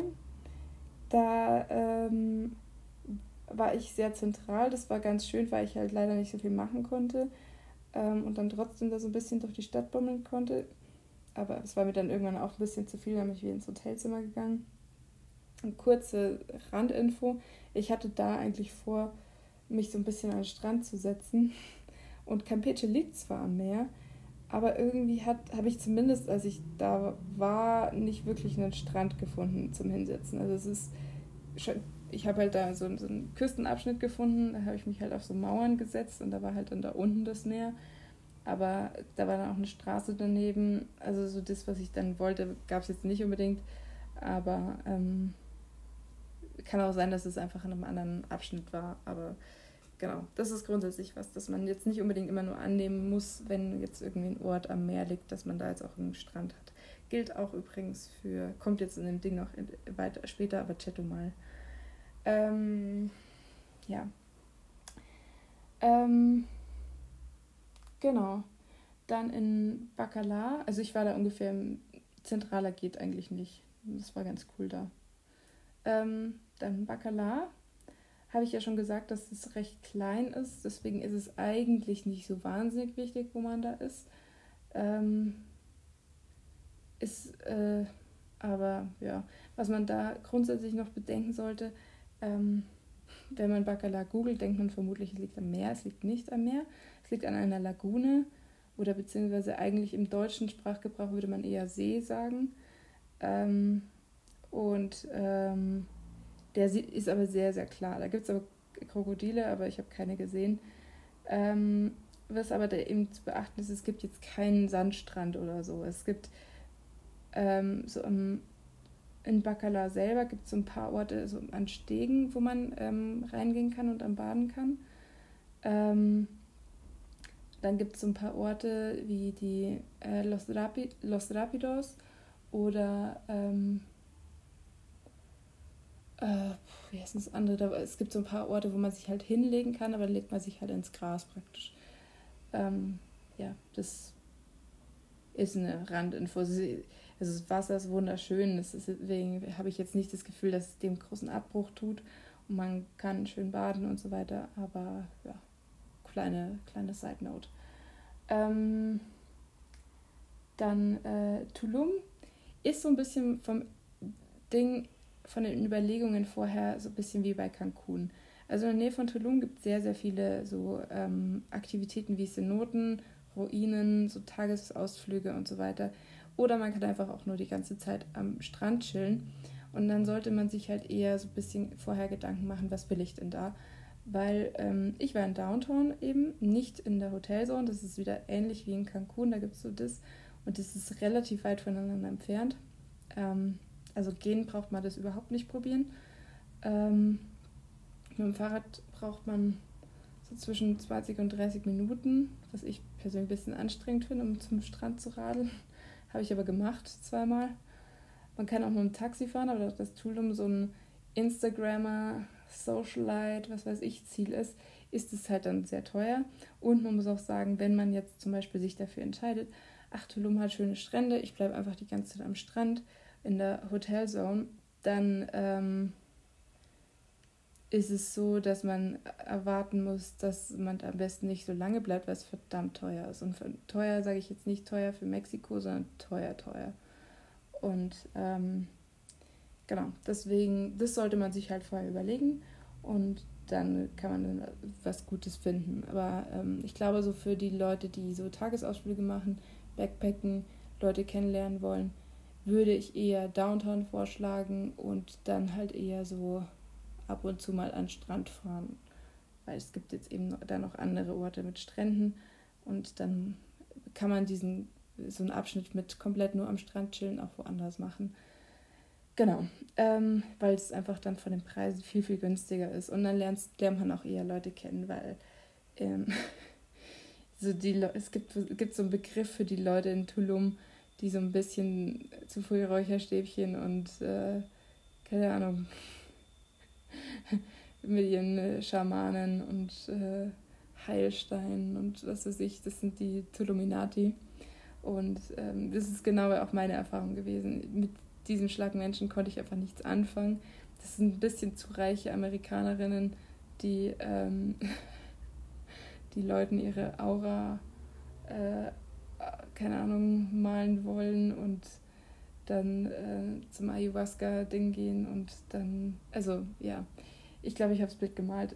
So Leute sind da viel und wenn man in Gesellschaft ist, dann ist es, glaube ich, so ein bisschen wurscht, wo man hingeht, aber wenn man eher Leute kennenlernen will, dann sollte man sich vielleicht einfach ein günstiges Hostel holen, weil da hält man dann vielleicht nicht unbedingt den Schlagmenschen.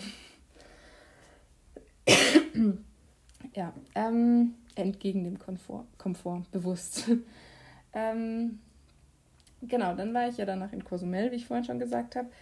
Cozumel, einerseits sind da viele Kreuzfahrtschiffe, weil es wohl von der Lage her gut passt, aber auf jeden Fall ist Cozumel ein Paradies für Taucher und das, wenn man keinen Tauchschein hat, ihn da unbedingt machen. Da gibt es so viele Dive-Shops und alles rundherum, auch Tauchbedarf, was weiß ich. Wer es nicht tut, dann vielleicht schnorcheln. Ich gehe davon aus, also meistens ist es so, die meisten Tauchschulen bieten auch irgendwie Schnorchelkurse an. Oder man kann zumindest Equipment mieten. Und es gibt auch viele, viele Stellen, wo man vom Strand aus direkt losgehen kann. Da habe ich zum Beispiel meine ersten Tauchgänge gehabt. Aber ich meine, Cozumel, wenn man jetzt nichts mit der Unterwasserwelt am Hut hat, kann man sich so ein bisschen sparen. Aber ja, Cozumel ist auch, das gilt eigentlich für alle Inseln. Also ich war jetzt auf mehreren Inseln, also Holbox war eine Insel, Cozumel ist eine Insel, Isla Mujeres ist eine Insel. Und ja, das war's. Und die haben eigentlich alle sehr regelmäßige Pläne, was so Fähren angeht. Also meistens so entweder alle halbe Stunde oder jede Stunde oder meistens so alle halbe Stunde.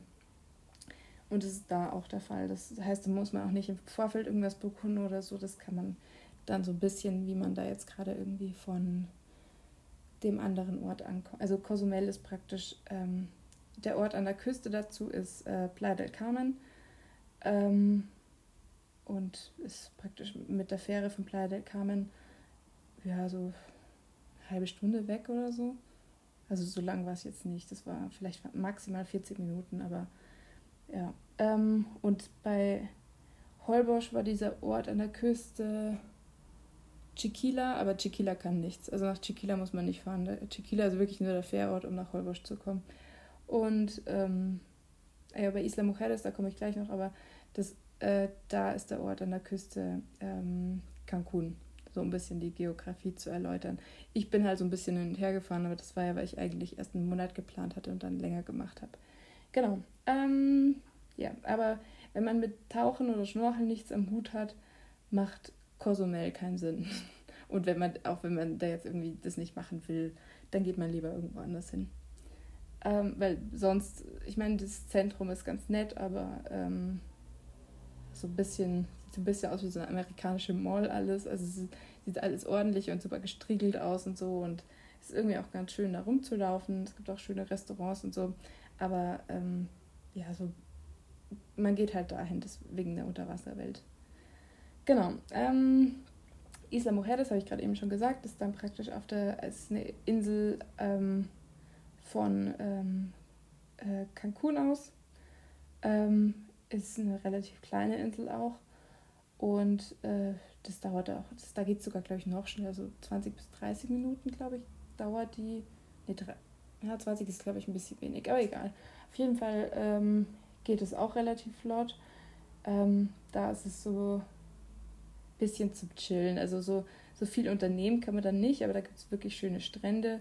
Und das ist so ein guter Ort, wo man einfach auch in der Sonne liegen kann und das türkise karibische Meer genießen kann. Das, ja, fand ich auf jeden Fall ganz, ganz cool und es ist sehr klein alles und genau. Dann Playa del Carmen ist ähnlich jetzt wie mit Cancun oder mit Tulum so ein bisschen der Fall von, man sollte sich vorher überlegen, was will ich? Ich war im Zentrum und im Zentrum von Playa del Carmen bekommt man vor allem Party. Da kommt man Party. Das ist auch so, vielleicht war es auch ein bisschen die Zeit, weil da gerade Spring Break losgegangen ist. Aber ja, nee, das waren, ich meine, was soll da sonst sein? Das sind halt auch teilweise offene Clubs. Aber da ist es laut, es ist voll, es ist so ein bisschen Ballermann-mäßig. Ich habe aber auch schon irgendwie online gesehen von Leuten, die gesagt haben, ja, ich habe so einen wahnsinnig relaxten Urlaub in Playa del Carmen gehabt. Und dann dachte ich mir so, okay, das muss irgendein so ein Resort ganz außerhalb gewesen sein, weil im Stadtzentrum, no way.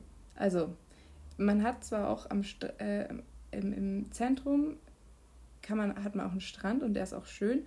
Und da bin ich auch gewesen, aber der Strand ist dann so, also der ist relativ voll, aber das ist jetzt, ja, mein Gott, ist halt so, finde ich jetzt nicht so schlimm. Das ist, Meer war schön klar, der Sand war schön hell, also das ist jetzt nicht so, dass es deswegen, weil es so voll und so partymäßig ist, dass es dann voll, ultra der hässliche Strand wäre, das nicht. Aber wenn man jetzt irgendwie so ein bisschen relaxter haben will, so wie ich das jetzt irgendwie da von der einen da online gelesen habe, dann muss man sich irgendwie ein bisschen was außerhalb suchen, aber genau. Aber grundsätzlich kann man da auch einfach gut feiern, wenn man will. Am besten geht halt in ein anderes Hostel, als ich war, aber ja, genau, das ist mein Eintritt zu Playa del Carmen. Aber grundsätzlich Playa del Carmen kann man sich auch schenken. Also man kann auch an anderen Orten feiern gehen und da gibt es auch an anderen Orten schöne Strände. Deswegen, ich hatte das vor allem, weil ich gerade so ein bisschen planlos war und viele Leute auch da waren und das für mich jetzt gerade so gut erreichbar war von Isla Mujeres. Aber ja, kann man sich so ein bisschen schenken. Mahahual war für mich so ein bisschen eine kleine Überraschung. Das habe ich nicht von vielen Leuten gehört. Das ist relativ nah an Bacalar und Chetumal. Das ist alles so in einem Eck, so kurz vor Belize. Und es ist auch nicht groß. Aber das hat sehr, sehr schön. Also, Strand ist wunderschön. Es sieht wieder so tropisch aus wie in Isla Mujeres. Und das ist irgendwie vor allem, also da geht man hin, wenn man so eine Chill-Zeit haben will und wenn man auch zum Schnorcheln oder Tauchen.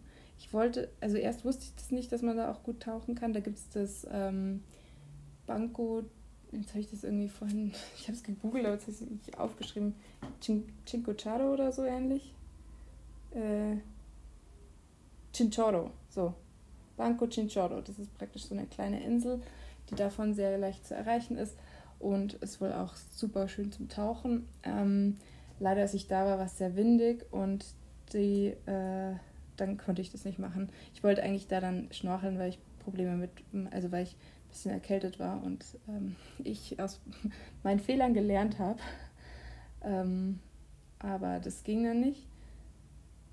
Aber grundsätzlich ist das ähnlich, es ist Mahahual, kann man auch sehr, sehr gut tauchen. Chetumal war, so habe ich ja schon gesagt, so ein bisschen Mittel zum Zweck. Es ist ein unspektakuläres Städtchen. Es ist am Meer, hat aber nicht wirklich einen Strand, wo man hingehen kann. Das heißt, ich habe erst, als ich gebucht habe, habe ich überlegt, mache ich ein paar Tage Chetumal. Dann habe ich mir den Strand in Anführungszeichen angeschaut und dachte ich mir, nee, das, also keine Ahnung, also da will man jetzt auch nicht sich hinlegen.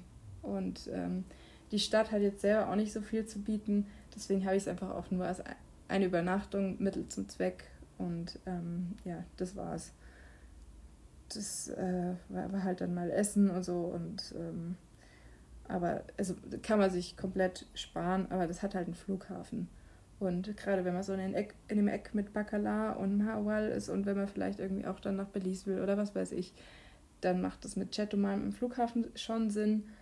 Ja, aber ansonsten braucht man das jetzt nicht. Es gibt übrigens sehr, sehr viele Flughäfen in Mexiko und wenn man rechtzeitig bucht, kann man da auch sehr günstig fliegen. Also das, vor allem gibt es dann immer so, ja, das, die und die Klasse, da ist das und das Gepäckding dabei. Also wenn man mit minimalstem Gepäck reist, dann kann man sehr, sehr günstig von A nach B kommen. Und ja, genau. Und von Chetumal bin ich ja dann geflogen nach Mexico City, aber da bin ich dann direkt weiter nach Puebla. Das war noch so ein Punkt, warum ich dann eine Nacht hatte, weil ich wollte, also von Mahahual nach Chetumal war das jetzt nicht, ich glaube es waren so 2 Stunden oder so, vielleicht waren es 3 Stunden, ich glaube es waren 3 Stunden Bus. Und dann von Mexico City nach Puebla waren es auch nochmal 2 Stunden und der Flug waren auch irgendwie so 1-2 Stunden oder so.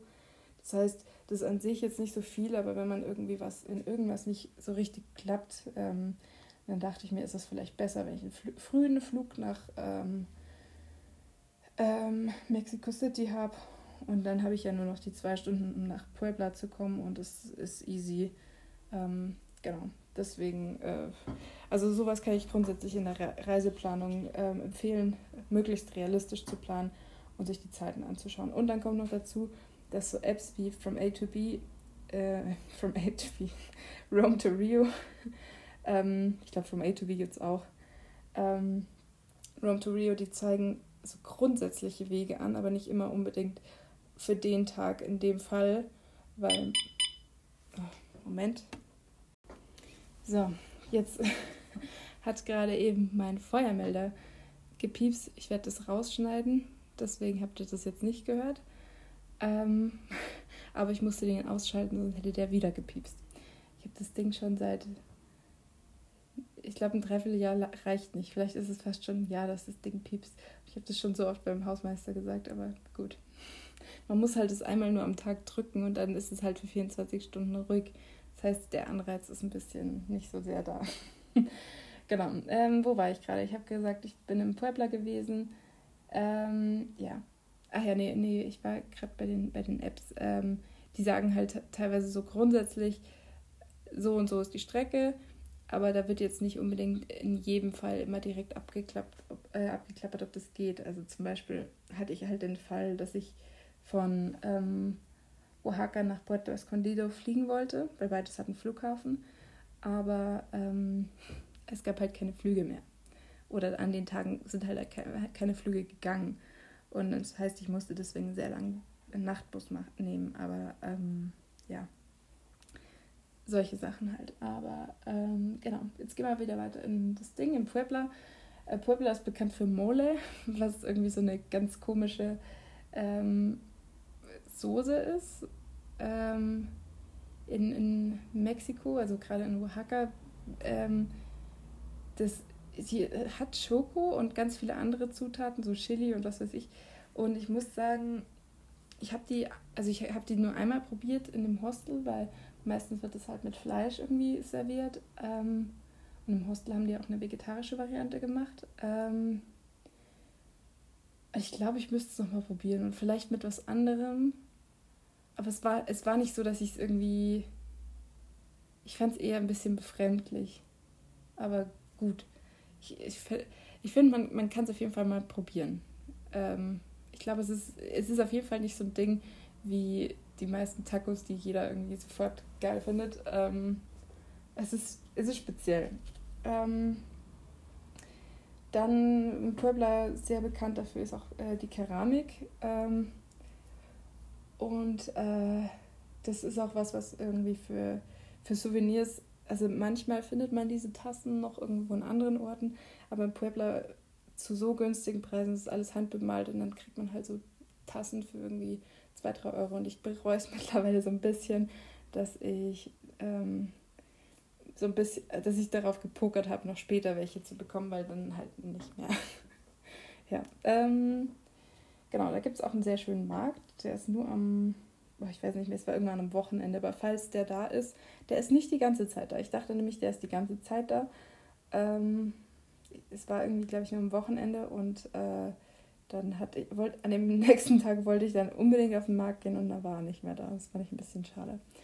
Dann war ich in Puebla auch im Lucha Libre, das kann ich auch komplett empfehlen. Allerdings ist Lucha Libre kommt eigentlich aus Mexico City und da ist es auch ein ziemlich großes Ding. Das heißt, das ist auch was man gut und gerne in Mexico City machen kann.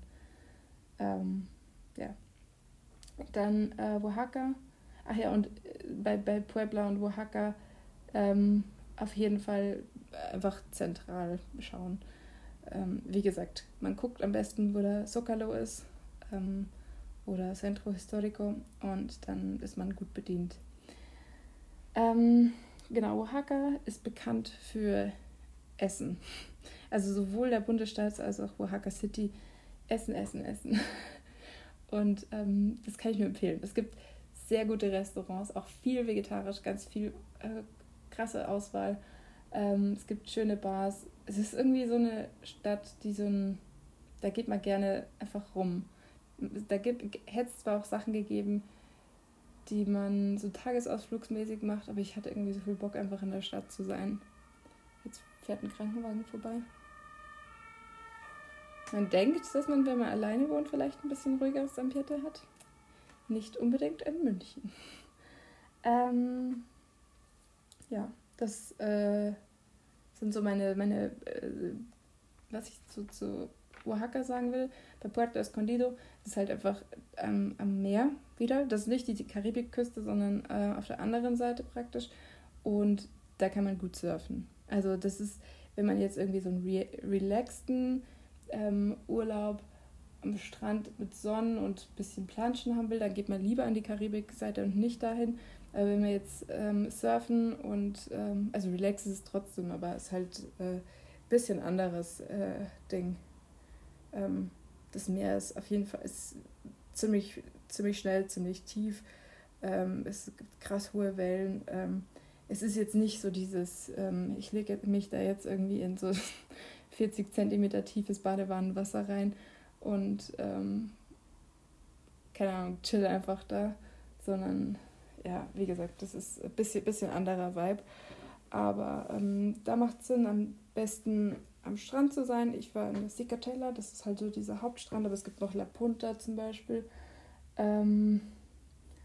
oder halt direkt in der Stadt. Und es ist auch alles nicht so groß, das heißt, es ist jetzt nicht so relevant, aber ich fand meine Lage sehr gut. Es ist vielleicht ein bisschen so, dass von den Essensmöglichkeiten ist es halt da auch ein bisschen teurer jetzt gewesen als in Puerto Escondido in der Stadt selber, weil das dann halt da die ganzen Hostels sind und da die Touris sind, wo ich war. Aber ja, ich wollte halt am Ende einfach nochmal kurz am Strand chillen. Und dafür war das super praktisch, wo die Unterkunft war von mir. Genau, Mexico City ist jetzt nächster Schritt. Mexico City ist super bekannt für Museen. Es gibt super viele Kunstmuseen, auch sonst viel. Mexico City ist auch riesig, also unfassbar riesig. Das heißt, da muss man vorher so ein bisschen gucken, also in welches Viertel man geht. Man kann jetzt da nicht so wirklich wie jetzt in einer anderen Stadt so mal losgehen. Also das kann man schon machen, aber es ist, also erstens kann es sein, dass man da halt irgendwie in so eine, keine Ahnung, gefährliche Neighborhood kommt. Weil habe ich gelesen, ich habe es tatsächlich nicht mit am eigenen Leibe erfahren. Deswegen weiß ich jetzt nicht, wie wahrscheinlich das ist. Und es ist auch wohl, dadurch, dass es so groß ist, kann man jetzt halt auch nicht alles über einen Kamm scheren. Ich war vor allem jetzt in Centro, in Condesa, in Chapultepec, in, wie heißt das nochmal, das Künstlerviertel Coyoacán und in Roma. Und die haben mir alle sehr gut gefallen. Also ich war auch positiv sehr überrascht von Mexico City. Aber ich dachte am Anfang irgendwie, ja, Mexico City ist bestimmt nicht so schön. Aber es ist einfach so groß, dass man das nicht, also man kann einfach über die Stadt nicht einfach so ein Fazit ziehen. Dafür ist es zu groß. Es ist irgendwie gefühlt eigentlich auch so, man ist in Coyoacán und hat das Gefühl, man ist in der Stadt Coyoacán. Weil das halt da gibt es dann wieder einen eigenen Zócalo und dann ist dann halt da wieder alles drumherum. Und dann sieht es halt da auch so ein bisschen anders aus wie in Condesa zum Beispiel. Also das, ja, und das sollte man nicht unterschätzen. Und was ich auch gelesen habe, aber jetzt auch nicht weiß, wie das real ist, aber ist, dass man da nicht unbedingt einfach irgendwelche Taxis nehmen sollte, sondern am besten Uber, weil das ist die Wahrscheinlichkeit, dass man ein Fake-Taxi bekommt oder so, und dann irgendwie abgezogen wird. Das ist jetzt nicht so klein. Deswegen, genau. Und noch ein weiterer Hinweis, ich glaube, das habe ich auch schon gesagt, ich war im Frida-Kahlo-Museum und das ist sehr schnell, sind da die Karten ausverkauft. Deswegen da auch frühzeitig sich ein Ticket besorgen. Also es ist jetzt für mexikanische Verhältnisse vom Preis her nicht wenig. Am Wochenende kostet es mehr und für Touris kostet es auch generell mehr. Aber ich würde auf jeden Fall sagen, dass es sich gelohnt hat. Ich fand's toll, ich fand so die Anlage schön. Ja. Mm. Entschuldigung, ich musste jetzt kurz was trinken. So, jetzt bin ich auch schon. Ja, es ist relativ lange am Labern. Es wird auf jeden Fall die längste Folge. Genau, das ist so ein bisschen so das, was ich zu den einzelnen Orten als Tipps habe. Dann noch so ein bisschen grundsätzliche Tipps. Also ich habe das schon kurz erwähnt. Ich würde auf jeden Fall für wenn es ein bisschen komplexerer Ablauf ist mit mehreren Stops, also mit Fliegen und dann einem Bus oder einer Fähre oder so, würde ich auf jeden Fall großzügig planen. Und wenn man irgendwie feststellt, da könnte ich vielleicht spät abends erst ankommen,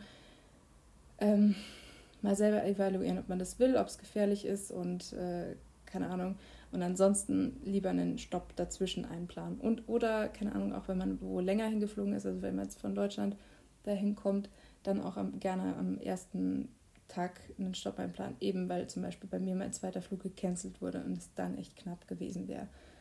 Genau. Dann für unterwegs kann ich auf jeden Fall empfehlen, direkt, wenn man ankommt, sich eine Handykarte zu kaufen. Die gibt es in jedem OXXO. Also OXXO ist so eine Supermarktkette, die gibt es überall. Also die ist echt so ein kleiner Laden einfach nur. Und also ähnlich wie 7-Eleven. Gibt es da auch übrigens 7-Eleven, aber das Handyguthaben habe ich eigentlich immer bei OXXO geholt. Mit so Basic Spanisch kommt man da so rum und erzählt dann halt, was man will. Da kann man unterschiedliche Datenpakete auswählen. Social Media wird meistens auch nicht gezählt. Also ich glaube, man kommt tatsächlich mit relativ wenig, relativ weit. Es ist auch nicht so teuer. Und dann hat man auf jeden Fall immer unterwegs Internet. Und das ist für viele Sachen gut. Also die Apps habe ich ja schon mal kurz vorgestellt, aber ich weiß jetzt nicht, ob ich es komplett gemacht habe. Also ich habe einmal Rome to Rio, das habe ich vorhin schon erwähnt. Das ist diese eine App, wo man praktisch nachschauen kann, wie man von A nach B kommt. Ob man irgendwo hinfliegen muss, irgendwie eine Fähre ist, wie jetzt die Busunternehmen heißen oder so. Genau. Da über die App selber kann man jetzt nichts buchen, das ist eher so ein Infoding. Und Disclaimer, es ist nicht immer so, dass es halt komplett tagesaktuell ist, sondern so prinzipiell sagt es das halt. Aber das ist trotzdem ganz gut, wenn man sich halt da jetzt nicht so geografisch auskennt. Und das ist auch nicht nur von Mexiko, sondern das ist, kann man weltweit nutzen. Dann hatte ich noch die App Currency, eben zum Währungsumrechnen, weil ich habe es selbst bis zum Ende nicht hinbekommen, dass ich das gescheit umrechne, weil ich echt schlecht im Kopfrechnen bin. Aber das funktioniert auch ohne Internet, das ist ganz praktisch. Nimmt halt einfach so ein Standardding, aber das passt ja dann schon. Dann andere Leute benutzen andere Übersetzer, die auch offline funktionieren. Ich benutze DeepL, weil ich das Gefühl habe, dass das dann wenigstens qualitativ stimmt. Also, dass ich dann in eine Apotheke gehen kann und dann meine Symptome beschreiben kann und dann wissen die, was ich meine, wenn ich ihnen mein Handy hinhalte. Also, und dann muss ich mich nicht so viel anstrengen, was das angeht. Aber wie gesagt, braucht halt Internet, aber dafür hat man ja vorher das Handyguthaben geholt. Ach ja, und das Handyguthaben geht übrigens standardmäßig einen Monat lang. Ich musste dann praktisch nach einem Monat nochmal in den OXXO gehen und sagen, hey, ist meine Karte, könnt ihr das aufladen? Und dann musste ich wieder auswählen, mit wie viel. Und dann habe ich meine Nummer denen gegeben und die haben das dann raufgebucht. Also es ist tatsächlich sehr unkompliziert. Auch, obwohl ich es am Anfang auch nicht gecheckt habe. Es hat am Anfang ein bisschen gedauert, bis es angekommen ist. Und auf jeden Fall, im Gegensatz zu mir, die mobilen Daten anmachen. Das würde helfen.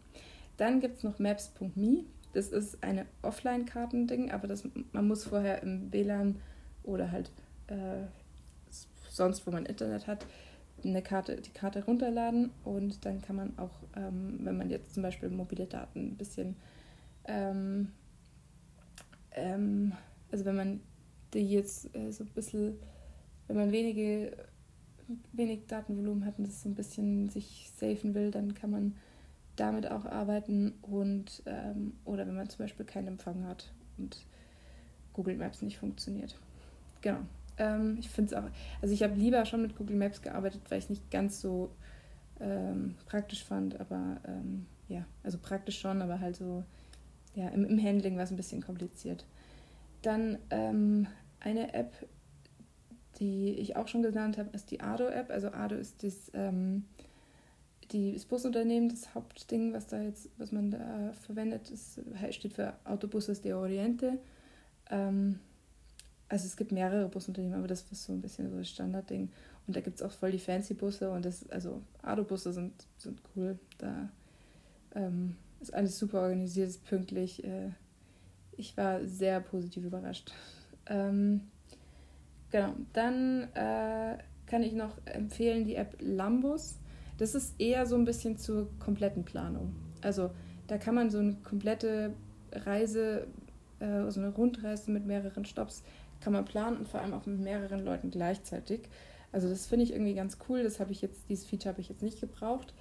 Aber man hat halt so eine Kartenansicht, ob das von der Route her Sinn macht. Dann kann man noch sagen, was man da machen will, so ein bisschen einen Plan pro Ort machen. Ich habe das vor allem geplant, um so ein bisschen zu gucken. Also ich habe da die ganzen Orte eingegeben und das so ein bisschen hin und her geschoben, um zu überlegen, okay, wie lange brauche ich denn von dahin? Mache ich lieber den Stopp weg und so weiter. Also ich habe damit jetzt unterwegs nicht wirklich gearbeitet. Ich habe es auch nur kurz verwendet. Aber für Leute, die so ein bisschen Struktur wollen, ist das sicherlich eine coole App. Ist auch ganz übersichtlich und gut gestaltet. Dann, wenn man fliegt, auf jeden Fall die Airline-Apps. Also ich würde jetzt nicht einfach random alle nehmen, sondern halt, wenn man jetzt irgendwie einen guten Flug geholt hat und dann die Buchungsbestätigung bekommen hat, sich die runterladen, Buchungscode und so eingeben, und dann hat man halt alles am Handy, weil man hat unterwegs sowieso nie einen Drucker, und selbst wenn man beim Hinflug sich sein Ticket ausgedruckt hat, spätestens unterwegs muss man mit seinem Handy Boardingpass nutzen oder halt irgendwie die ganzen anderen Infos, und dann ist es halt irgendwie ganz, ganz praktisch, die App an sich zu haben. Also ich meine, bei mir war es jetzt konkret, ja, ich habe die Aeromexico, weil ich mit Aeromexico also nach Mexiko geflogen bin. Dann habe ich die Lufthansa-App, dann habe ich die Viva Aerobus und Volaris. Volaris bin ich geflogen also von Chetumal nach Mexico City, und Viva Aerobus bin ich nach Mexico City von Puerto Escondido geflogen. Genau. Aber also da kann ich jetzt auch nicht irgendwie sagen, die eine ist jetzt irgendwie mega geil oder so. Die tut halt das, was sie tun sollen, und das passt schon. Genau. Ein weiterer Tipp von meiner Seite ist noch, wenn man ja Backpacking macht, dann ist man in sehr vielen Unterkünften, wie ich ja vorhin schon vorgelesen habe. Es macht auf jeden Fall Sinn, alles über eine Plattform zu buchen. Ich habe jetzt Booking genommen, und ich glaube, ich würde auch jedem Booking empfehlen. Bei Booking hat so ein System, das nennt sich Genius. Also die belohnen halt praktisch Leute, die viel buchen, damit, dass man gewisse Rabatte bekommt. Das gilt zwar nicht auf jede Unterkunft, also, aber da gibt es dann praktisch so Level. Ich bin bei Genius Level 3, ich weiß nicht, wie viele es gibt. Das heißt aber, dass man halt dann sukzessive einfach mehr Rabatte bekommt. Und ja, teilweise sind auch die Preise auf Booking initial günstiger als auf den Webseiten selber. Das ist zwar nicht immer der Fall, aber ich habe festgestellt, für mich war es ganz praktisch, weil dann hat man halt bei den Gebuchten, hat man alles untereinander, und man hat so ein bisschen einfach eine Übersicht, so wo bin ich wann. Also für mich war das sehr praktisch. Und man verliert auch nicht den Überblick. Und ein Ding, was ich ja auch schon gesagt habe, ist, das rechtzeitige Buchen ist ultra wichtig. Also auch bei Flügen, aber auch bei Unterkünften. Und jede Unterkunft hat so ein bisschen andere Konditionen.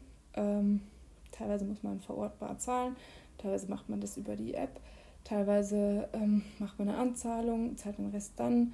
Teilweise kann man kostenlos stornieren bis zum Tag davor, teilweise nicht.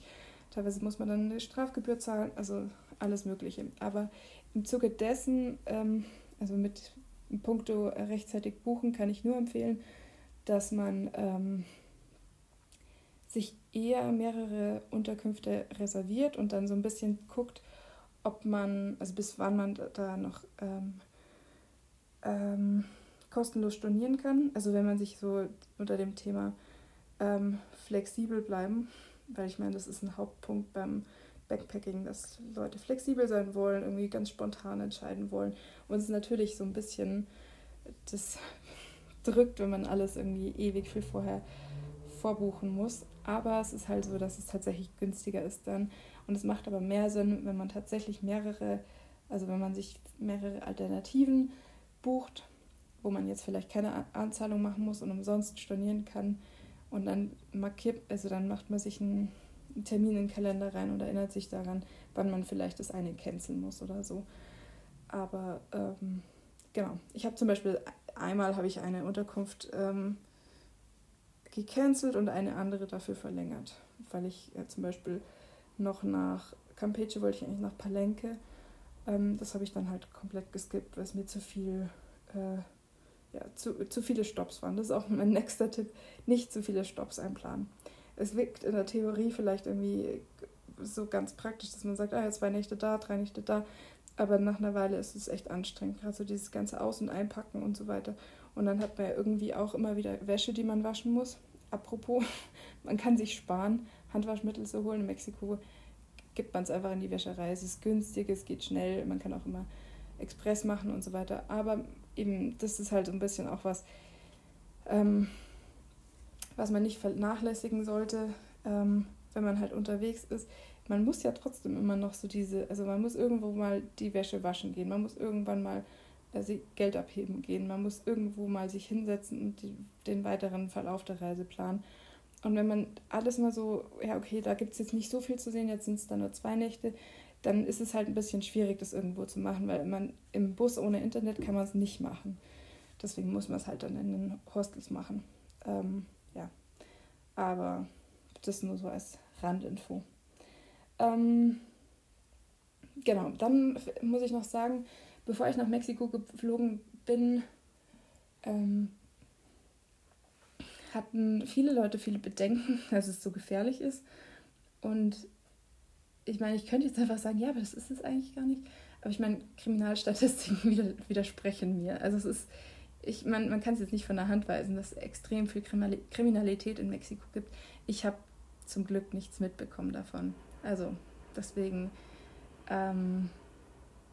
ist es jetzt nicht, also ich würde, glaube ich, dann jedem raten, vorher zu checken, wie sicher oder wie gefährlich der jeweilige Ort ist. Auf was man vielleicht da konkret achten muss und sich einfach daran halten. Ich zum Beispiel bin halt nicht alleine nachts rumgelaufen. Das heißt halt, dass ich nachts dann halt relativ früh Abendessen war und dann halt vielleicht auch das Nachtleben an dem einen oder anderen Ort nicht kennengelernt habe. Aber wenn ich halt da gerade niemanden hatte, dann ist es mir lieber, dass ich halt es dann skippe, bevor ich dann halt irgendwo überfallen werde. Weil das hätte ich tatsächlich eher ungern gemacht. Genau. Deswegen, und da zum Beispiel eben auch genau mit dem Punkt kann ich da jetzt irgendwie mit dem Uber fahren? Es gibt auch nicht überall Uber, also das ist auch was man vielleicht berücksichtigen muss. Ich bin auch oft mit dem Taxi gefahren, aber dass man halt dann guckt, okay, sind da jetzt irgendwie so Plaketten, dass das irgendwie wie ein ernstzunehmendes Taxi ausschaut, okay, ist, vorher auch bei Taxis gerne nachfragen, wie der Tarif ist. Das hat zwar jetzt nicht unbedingt was mit Sicherheit zu tun, sondern dass man nicht übers Ohr gehauen wird, was man jetzt auch nicht verhindern kann, aber dann ist es auf jeden Fall später nicht länger als vorher. Mehr als vorher. Weiterer Tipp von mir. Also man kann als Europäer in Mexiko visumsfrei bis zu 180 Tage bleiben. Die genaue Zahl entscheidet sich aber bei der Einreise. Das heißt, man sollte, wenn man jetzt nicht genau weiß, eher großzügige Angaben machen und nicht, wie ich, einen Monat sagen. Denn wenn man das macht, dann steht dann halt auch in dieser Tourist Card, also was sowas ähnliches wie ein Visum ist, steht dann halt auch 32 Tage drin. Und unter Umständen muss man dann halt damit leben, dass man einen Monat lang illegal in Mexiko ist. Also, wenn man das macht. Nee, aber also ich habe das tatsächlich vorher im Podcast nicht gesagt, weil ich nicht wusste, also ich denke nicht, dass mexikanische Behörden meinen Podcast hören, aber meine Story wäre gewesen, dass ich jetzt irgendwie so getan hätte, als hätte ich das nicht gewusst. Ich wusste es die ganze Zeit. Aber naja, es war halt so, dass ich habe halt eigentlich einen Monat geplant, wollte dann noch länger bleiben, habe online gelesen und das ist jetzt mein kleiner Hinweis, das stimmt nämlich nicht. Ich habe online gelesen, dass man es einfach so verlängern kann und dann war ich in Cancun in diesem scheiß Büro und dann war die total unfreundlich und ich habe dann bei weiterer Recherche herausgefunden, dass man es tatsächlich nicht verlängern kann. Also man kann sein Visum nicht verlängern, das ist ein anderes Visum, aber nicht dieses Touristenvisum, dieses klassische, diese Tourist Card. Ja, und dann war ich halt da und hatte eigentlich schon meinen weiteren Aufenthalt geplant und dachte mir, ja super, was mache ich jetzt? Und dann habe ich meine ganzen Optionen abgewägt und wegen Corona war das ein bisschen blöd, weil halt das Hin- und Herfliegen teuer ist, weil PCR-Tests teuer sind und in Belize hat man zum Beispiel so einen Mindestaufenthalt auch gehabt von 4 Tagen und nur in einem Goldstar Hotel und was weiß ich. Also es wäre alles sehr, sehr teuer gewesen. Und dann habe ich im Gegenzug dazu gesehen, also online gelesen, dass ich, also Strafgebühr richtet sich nach den überzogenen Tagen und so weiter. Und dann habe ich das ein bisschen ausgerechnet und dachte mir so, okay, das müssten dann bei mir so 150 € sein, aber es ist zwar viel Geld, aber trotzdem noch günstiger als wenn ich jetzt ausreisen würde oder wie einreisen. Dann habe ich gleichzeitig aber auch noch gelesen von Leuten, die dann so irgendwie für ein paar Tage ins Gefängnis gekommen sind. Da dachte ich mir so, scheiße, Tier, ey. Du bist nicht ins mexikanische Gefängnis, auch nicht für ein paar Tage. Und dann habe ich meinen Schwestern die Nummer von der deutschen Botschaft geschickt und gesagt, ich sage ihnen jetzt jedes Mal Bescheid, wenn ich irgendwo, also man wird eher kontrolliert, wenn man im Bus oder im Flugzeug unterwegs ist und ja, und ich wurde auch einmal kontrolliert, aber da war mein Visum noch gültig. Dann hatte ich halt deswegen einfach ziemlich viel Schiss. Und dann war es aber so, dass ich nicht kontrolliert wurde während meinem 2. Monat. Und ich dann, ich vermute auch ehrlich gesagt, dass die Gefahr, kontrolliert zu werden, so in Yucatan, Quintana Roo, ein bisschen höher war. Und ich war am Ende halt in Oaxaca, Mexico City, das ist jetzt nicht so super touristisch, also es ist schon touristisch, aber nicht so krass.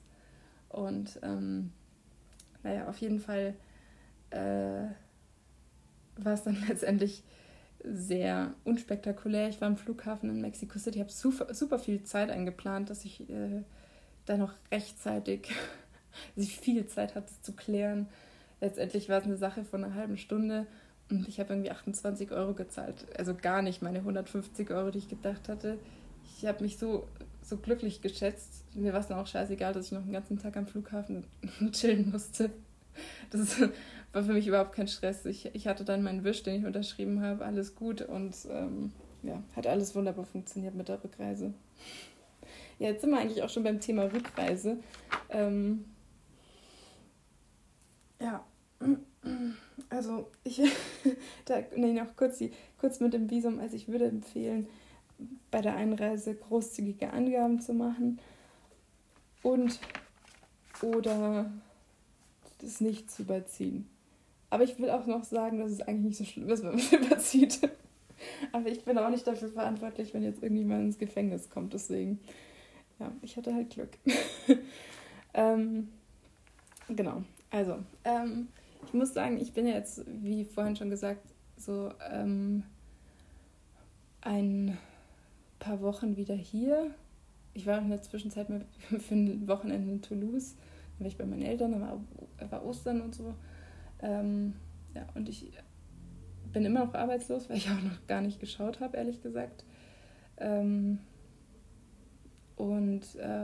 Ja, das ist ein Thema, was ich jetzt so ein bisschen anfangen muss. Ich muss sagen, das ist tatsächlich was so eine gewisse Schwere auf mir hat. Ich habe halt irgendwie, da unterwegs beim Backpacken hat man halt zu tun, indem dass man halt einfach plant, was man sehen will, was man machen will und so. Und da macht man sich jetzt nicht so viele Gedanken darüber. Und das ist jetzt so ein Ding, wo ich jetzt merke, so, wow. Man kann leider nicht sein ganzes Leben lang einfach backpacken. Warum kann ich jetzt nicht irgendwie so super reich sein? Dann könnte ich es machen. Bin ich aber nicht. Ich habe nicht irgendwelche Verpflichtungen und Geld und Miete und Sachen, die man bezahlen muss. Und ja, aber was ich gemerkt habe, also als ich gekündigt habe, hatte ich einfach keine Ahnung, was ich danach machen soll. Und an dem Punkt bin ich ehrlich gesagt immer noch. Ich habe keine Ahnung, was ich jetzt machen soll. Überhaupt nicht. Vielleicht habe ich jetzt sogar noch weniger Ahnung als vorher. Ich hatte aber das Gefühl, dass ich zu dem Zeitpunkt einfach auch nichts arbeiten konnte. Ich war einfach so komplett fertig und ich brauchte einfach irgendeine Form von Pause. Und ich hätte vielleicht die Pause noch ein bisschen länger machen können. Wobei ich muss sagen, ich fand es jetzt irgendwie auch schön, wieder jetzt in Deutschland zu sein. Das ist jetzt nicht. Aber ja, so ein bisschen, ich war jetzt raus, aber irgendwie, wenn man da so da ist, fühlt es sich jetzt gar nicht so lange an. Ich meine, wenn ich jetzt nachdenke, so den Moment, als ich weggeflogen bin, Ende Dezember, also da, das fühlt sich an, als wäre es ewig her. Es ist ja auch so viel in der Zwischenzeit passiert, aber ja, das ist irgendwie faszinierend, wie das Zeitgefühl sich da so ein bisschen ändert oder man da auch einen anderen Fokus hat. Naja, und jetzt ist es halt so, dass ich da halt die ganze Zeit damit beschäftigt war und jetzt habe ich halt wieder das andere Thema, das Jobthema im Kopf. Und ja, und zu dem Zeitpunkt, dass ich jetzt da mich dazu entschlossen habe, da gekündigt habe und so, da dachte ich mir, ich muss das jetzt machen, aber ich fühle mich überhaupt nicht bereit dafür. Ich habe das Gefühl, ich kann das nicht machen. Deswegen wollte ich eigentlich auch erst in Europa bleiben, weil das für mich so ein bisschen die sichere Bank war. So, ich reise da so ein bisschen rum und wenn ich das kann, dann mache ich so die weite Welt irgendwann später. Und dann hat mich aber die weite Welt zu sehr gereizt. Und dann hat mich Mexiko konkret so sehr gereizt, dass ich dann noch länger geblieben bin. Und jetzt denke ich, ich hätte noch länger in Mexiko bleiben können. Ja, und ich habe so ein bisschen das Gefühl, ich habe jetzt gerade so ein bisschen Blut geleckt. Also einerseits in puncto Mexiko, andererseits in puncto Lateinamerika, andererseits in puncto Backpacking oder vielleicht auch alleine reisen. Wobei ich sagen muss, manchmal hätte ich es mir gerne ausgesucht. Manchmal hätte ich gerne jemanden dabei gehabt. Weil es ist halt schon, ich bin halt introvertiert. Und es ist zwar schön zu sehen, was man alles kann, weil, naja, also ich habe das halt alles selber gemacht.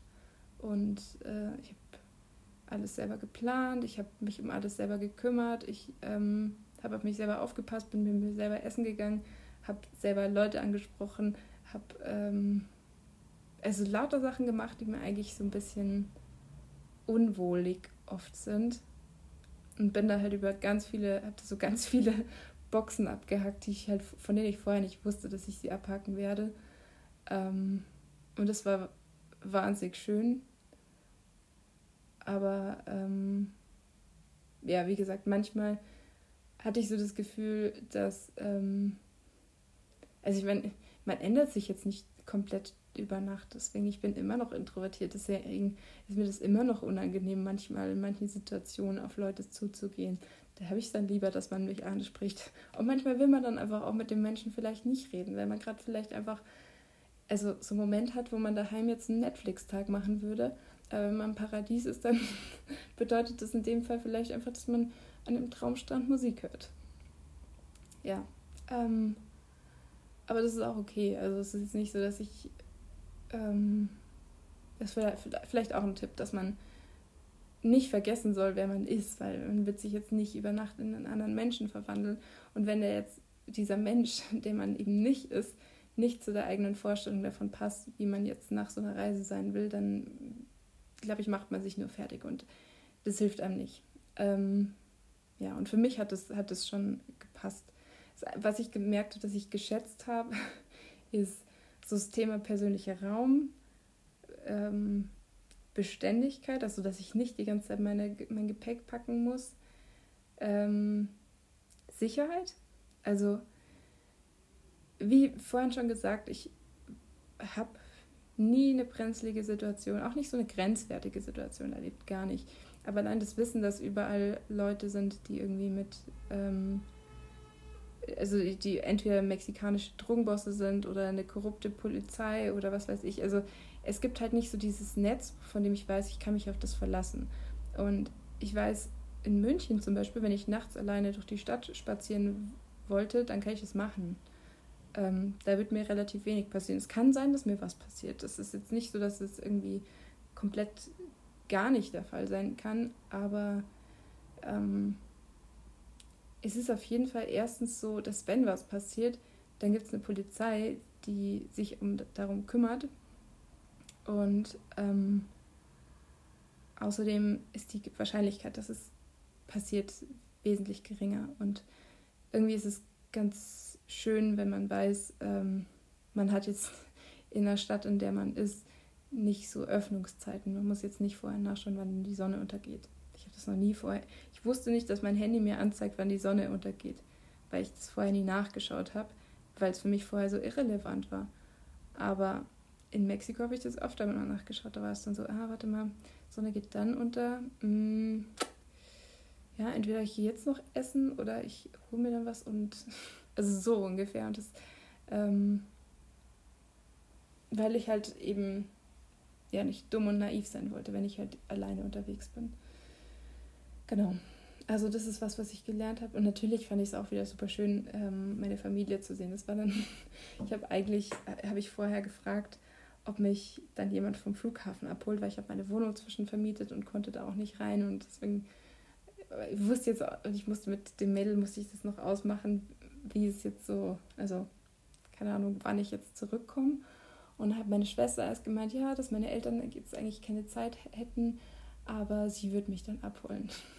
Und dann dachte ich mir so, okay, schade, ich bin jetzt irgendwie 3 Monate weg gewesen. Gut, aber dann waren halt letztendlich alle da mit Blumen und Luftballon und so weiter. Und es war ja, super süß und ich habe dort auch voll geheult, was ich nicht gedacht hätte, aber es sind auf jeden Fall viele Emotionen dann hochgekommen. Ja, aber wie gesagt, ich muss sagen, dass ich jetzt so ein bisschen mit dem, was ich erlebt habe und wenn ich so ein bisschen auf eine Weltkarte schaue und mir dann überlege, was ich alles noch nicht erlebt habe, ich kann mir irgendwie nicht vorstellen, dass ich in einem 9-to-5-Job, in einem Büro mit einem festen Arbeitsplatz, dass ich da langfristig glücklich werde mit strikten Regeln und Vorgaben und ja. Und ich bin jetzt gerade so ein bisschen bei mir am Überlegen, wie ich jetzt irgendwie was finden kann, was eine möglichst hohe Flexibilität hat, was aber mich auch inhaltlich so weit interessiert, dass es nicht so ein bisschen das lästige Ding ist, was ich unterwegs mache, sondern dass es halt für mich so ein, keine Ahnung, so ein Motivator ist. Ich habe halt, wie gesagt, in einzelnen Hostels war es dann auch so, dass da halt so digitale Nomaden unterwegs waren und wenn ich irgendwas mache, was ich gerne mache, dann stehe ich auch gerne früh auf und dann mache ich halt meine, keine Ahnung, arbeite ich 4 Stunden und dann chill ich am Strand für 4 Stunden. Und wenn ich damit mir das irgendwie finanzieren kann für eine Weile und dann komme ich irgendwie wieder zurück, dann, ja, dann wäre das irgendwie ganz cool. Ich weiß nicht, ob das klappt, aber ja, keine Ahnung, aber das ist so ein bisschen was gerade bei mir so abgeht. Ich überlege gerade noch, ob ich irgendwie noch was sagen wollte. Ja, nee. Und ja, so alles in allem kann ich Mexiko sehr empfehlen. Und ich bin mir ziemlich sicher, dass es nicht das letzte Mal war, dass ich da war. Ich würde auch super gerne nach Kolumbien oder halt irgendwie so, ja, mehrere lateinamerikanische Länder. Also ich mag einfach auch so, keine Ahnung, wie die Leute so drauf sind. Und ich hatte da irgendwie ein ganz gutes Gefühl die ganze Zeit. Das hat mir gut gefallen. Ja. Naja, so. Jetzt haben wir es gerade 18.16 Uhr. Es ist immer noch taghell. Ich liebe den Sommer, ey. Und ja, jetzt beende ich das und ich hoffe, es hat euch so viel Spaß gemacht wie mir. Ich will mich gar nicht dafür jetzt entschuldigen, dass ich das so unregelmäßig gemacht habe. Ich wusste ja schon, dass ich das nicht, dass ich das dann mache, wenn ich es halt machen will. Aber ja, ich werde jetzt auf jeden Fall die Tage noch ein Fotobuch machen, dass ich irgendwie was habe, was ich so, ach, keine Ahnung, entweder vorzeigen kann oder indem ich mal ab und zu blättern kann. Und ja, dann muss ich mal gucken, was ich dann arbeite. Aber Fun habe ich gefunden. Okay, bis dann. Tschüss. Fundbüro Fun.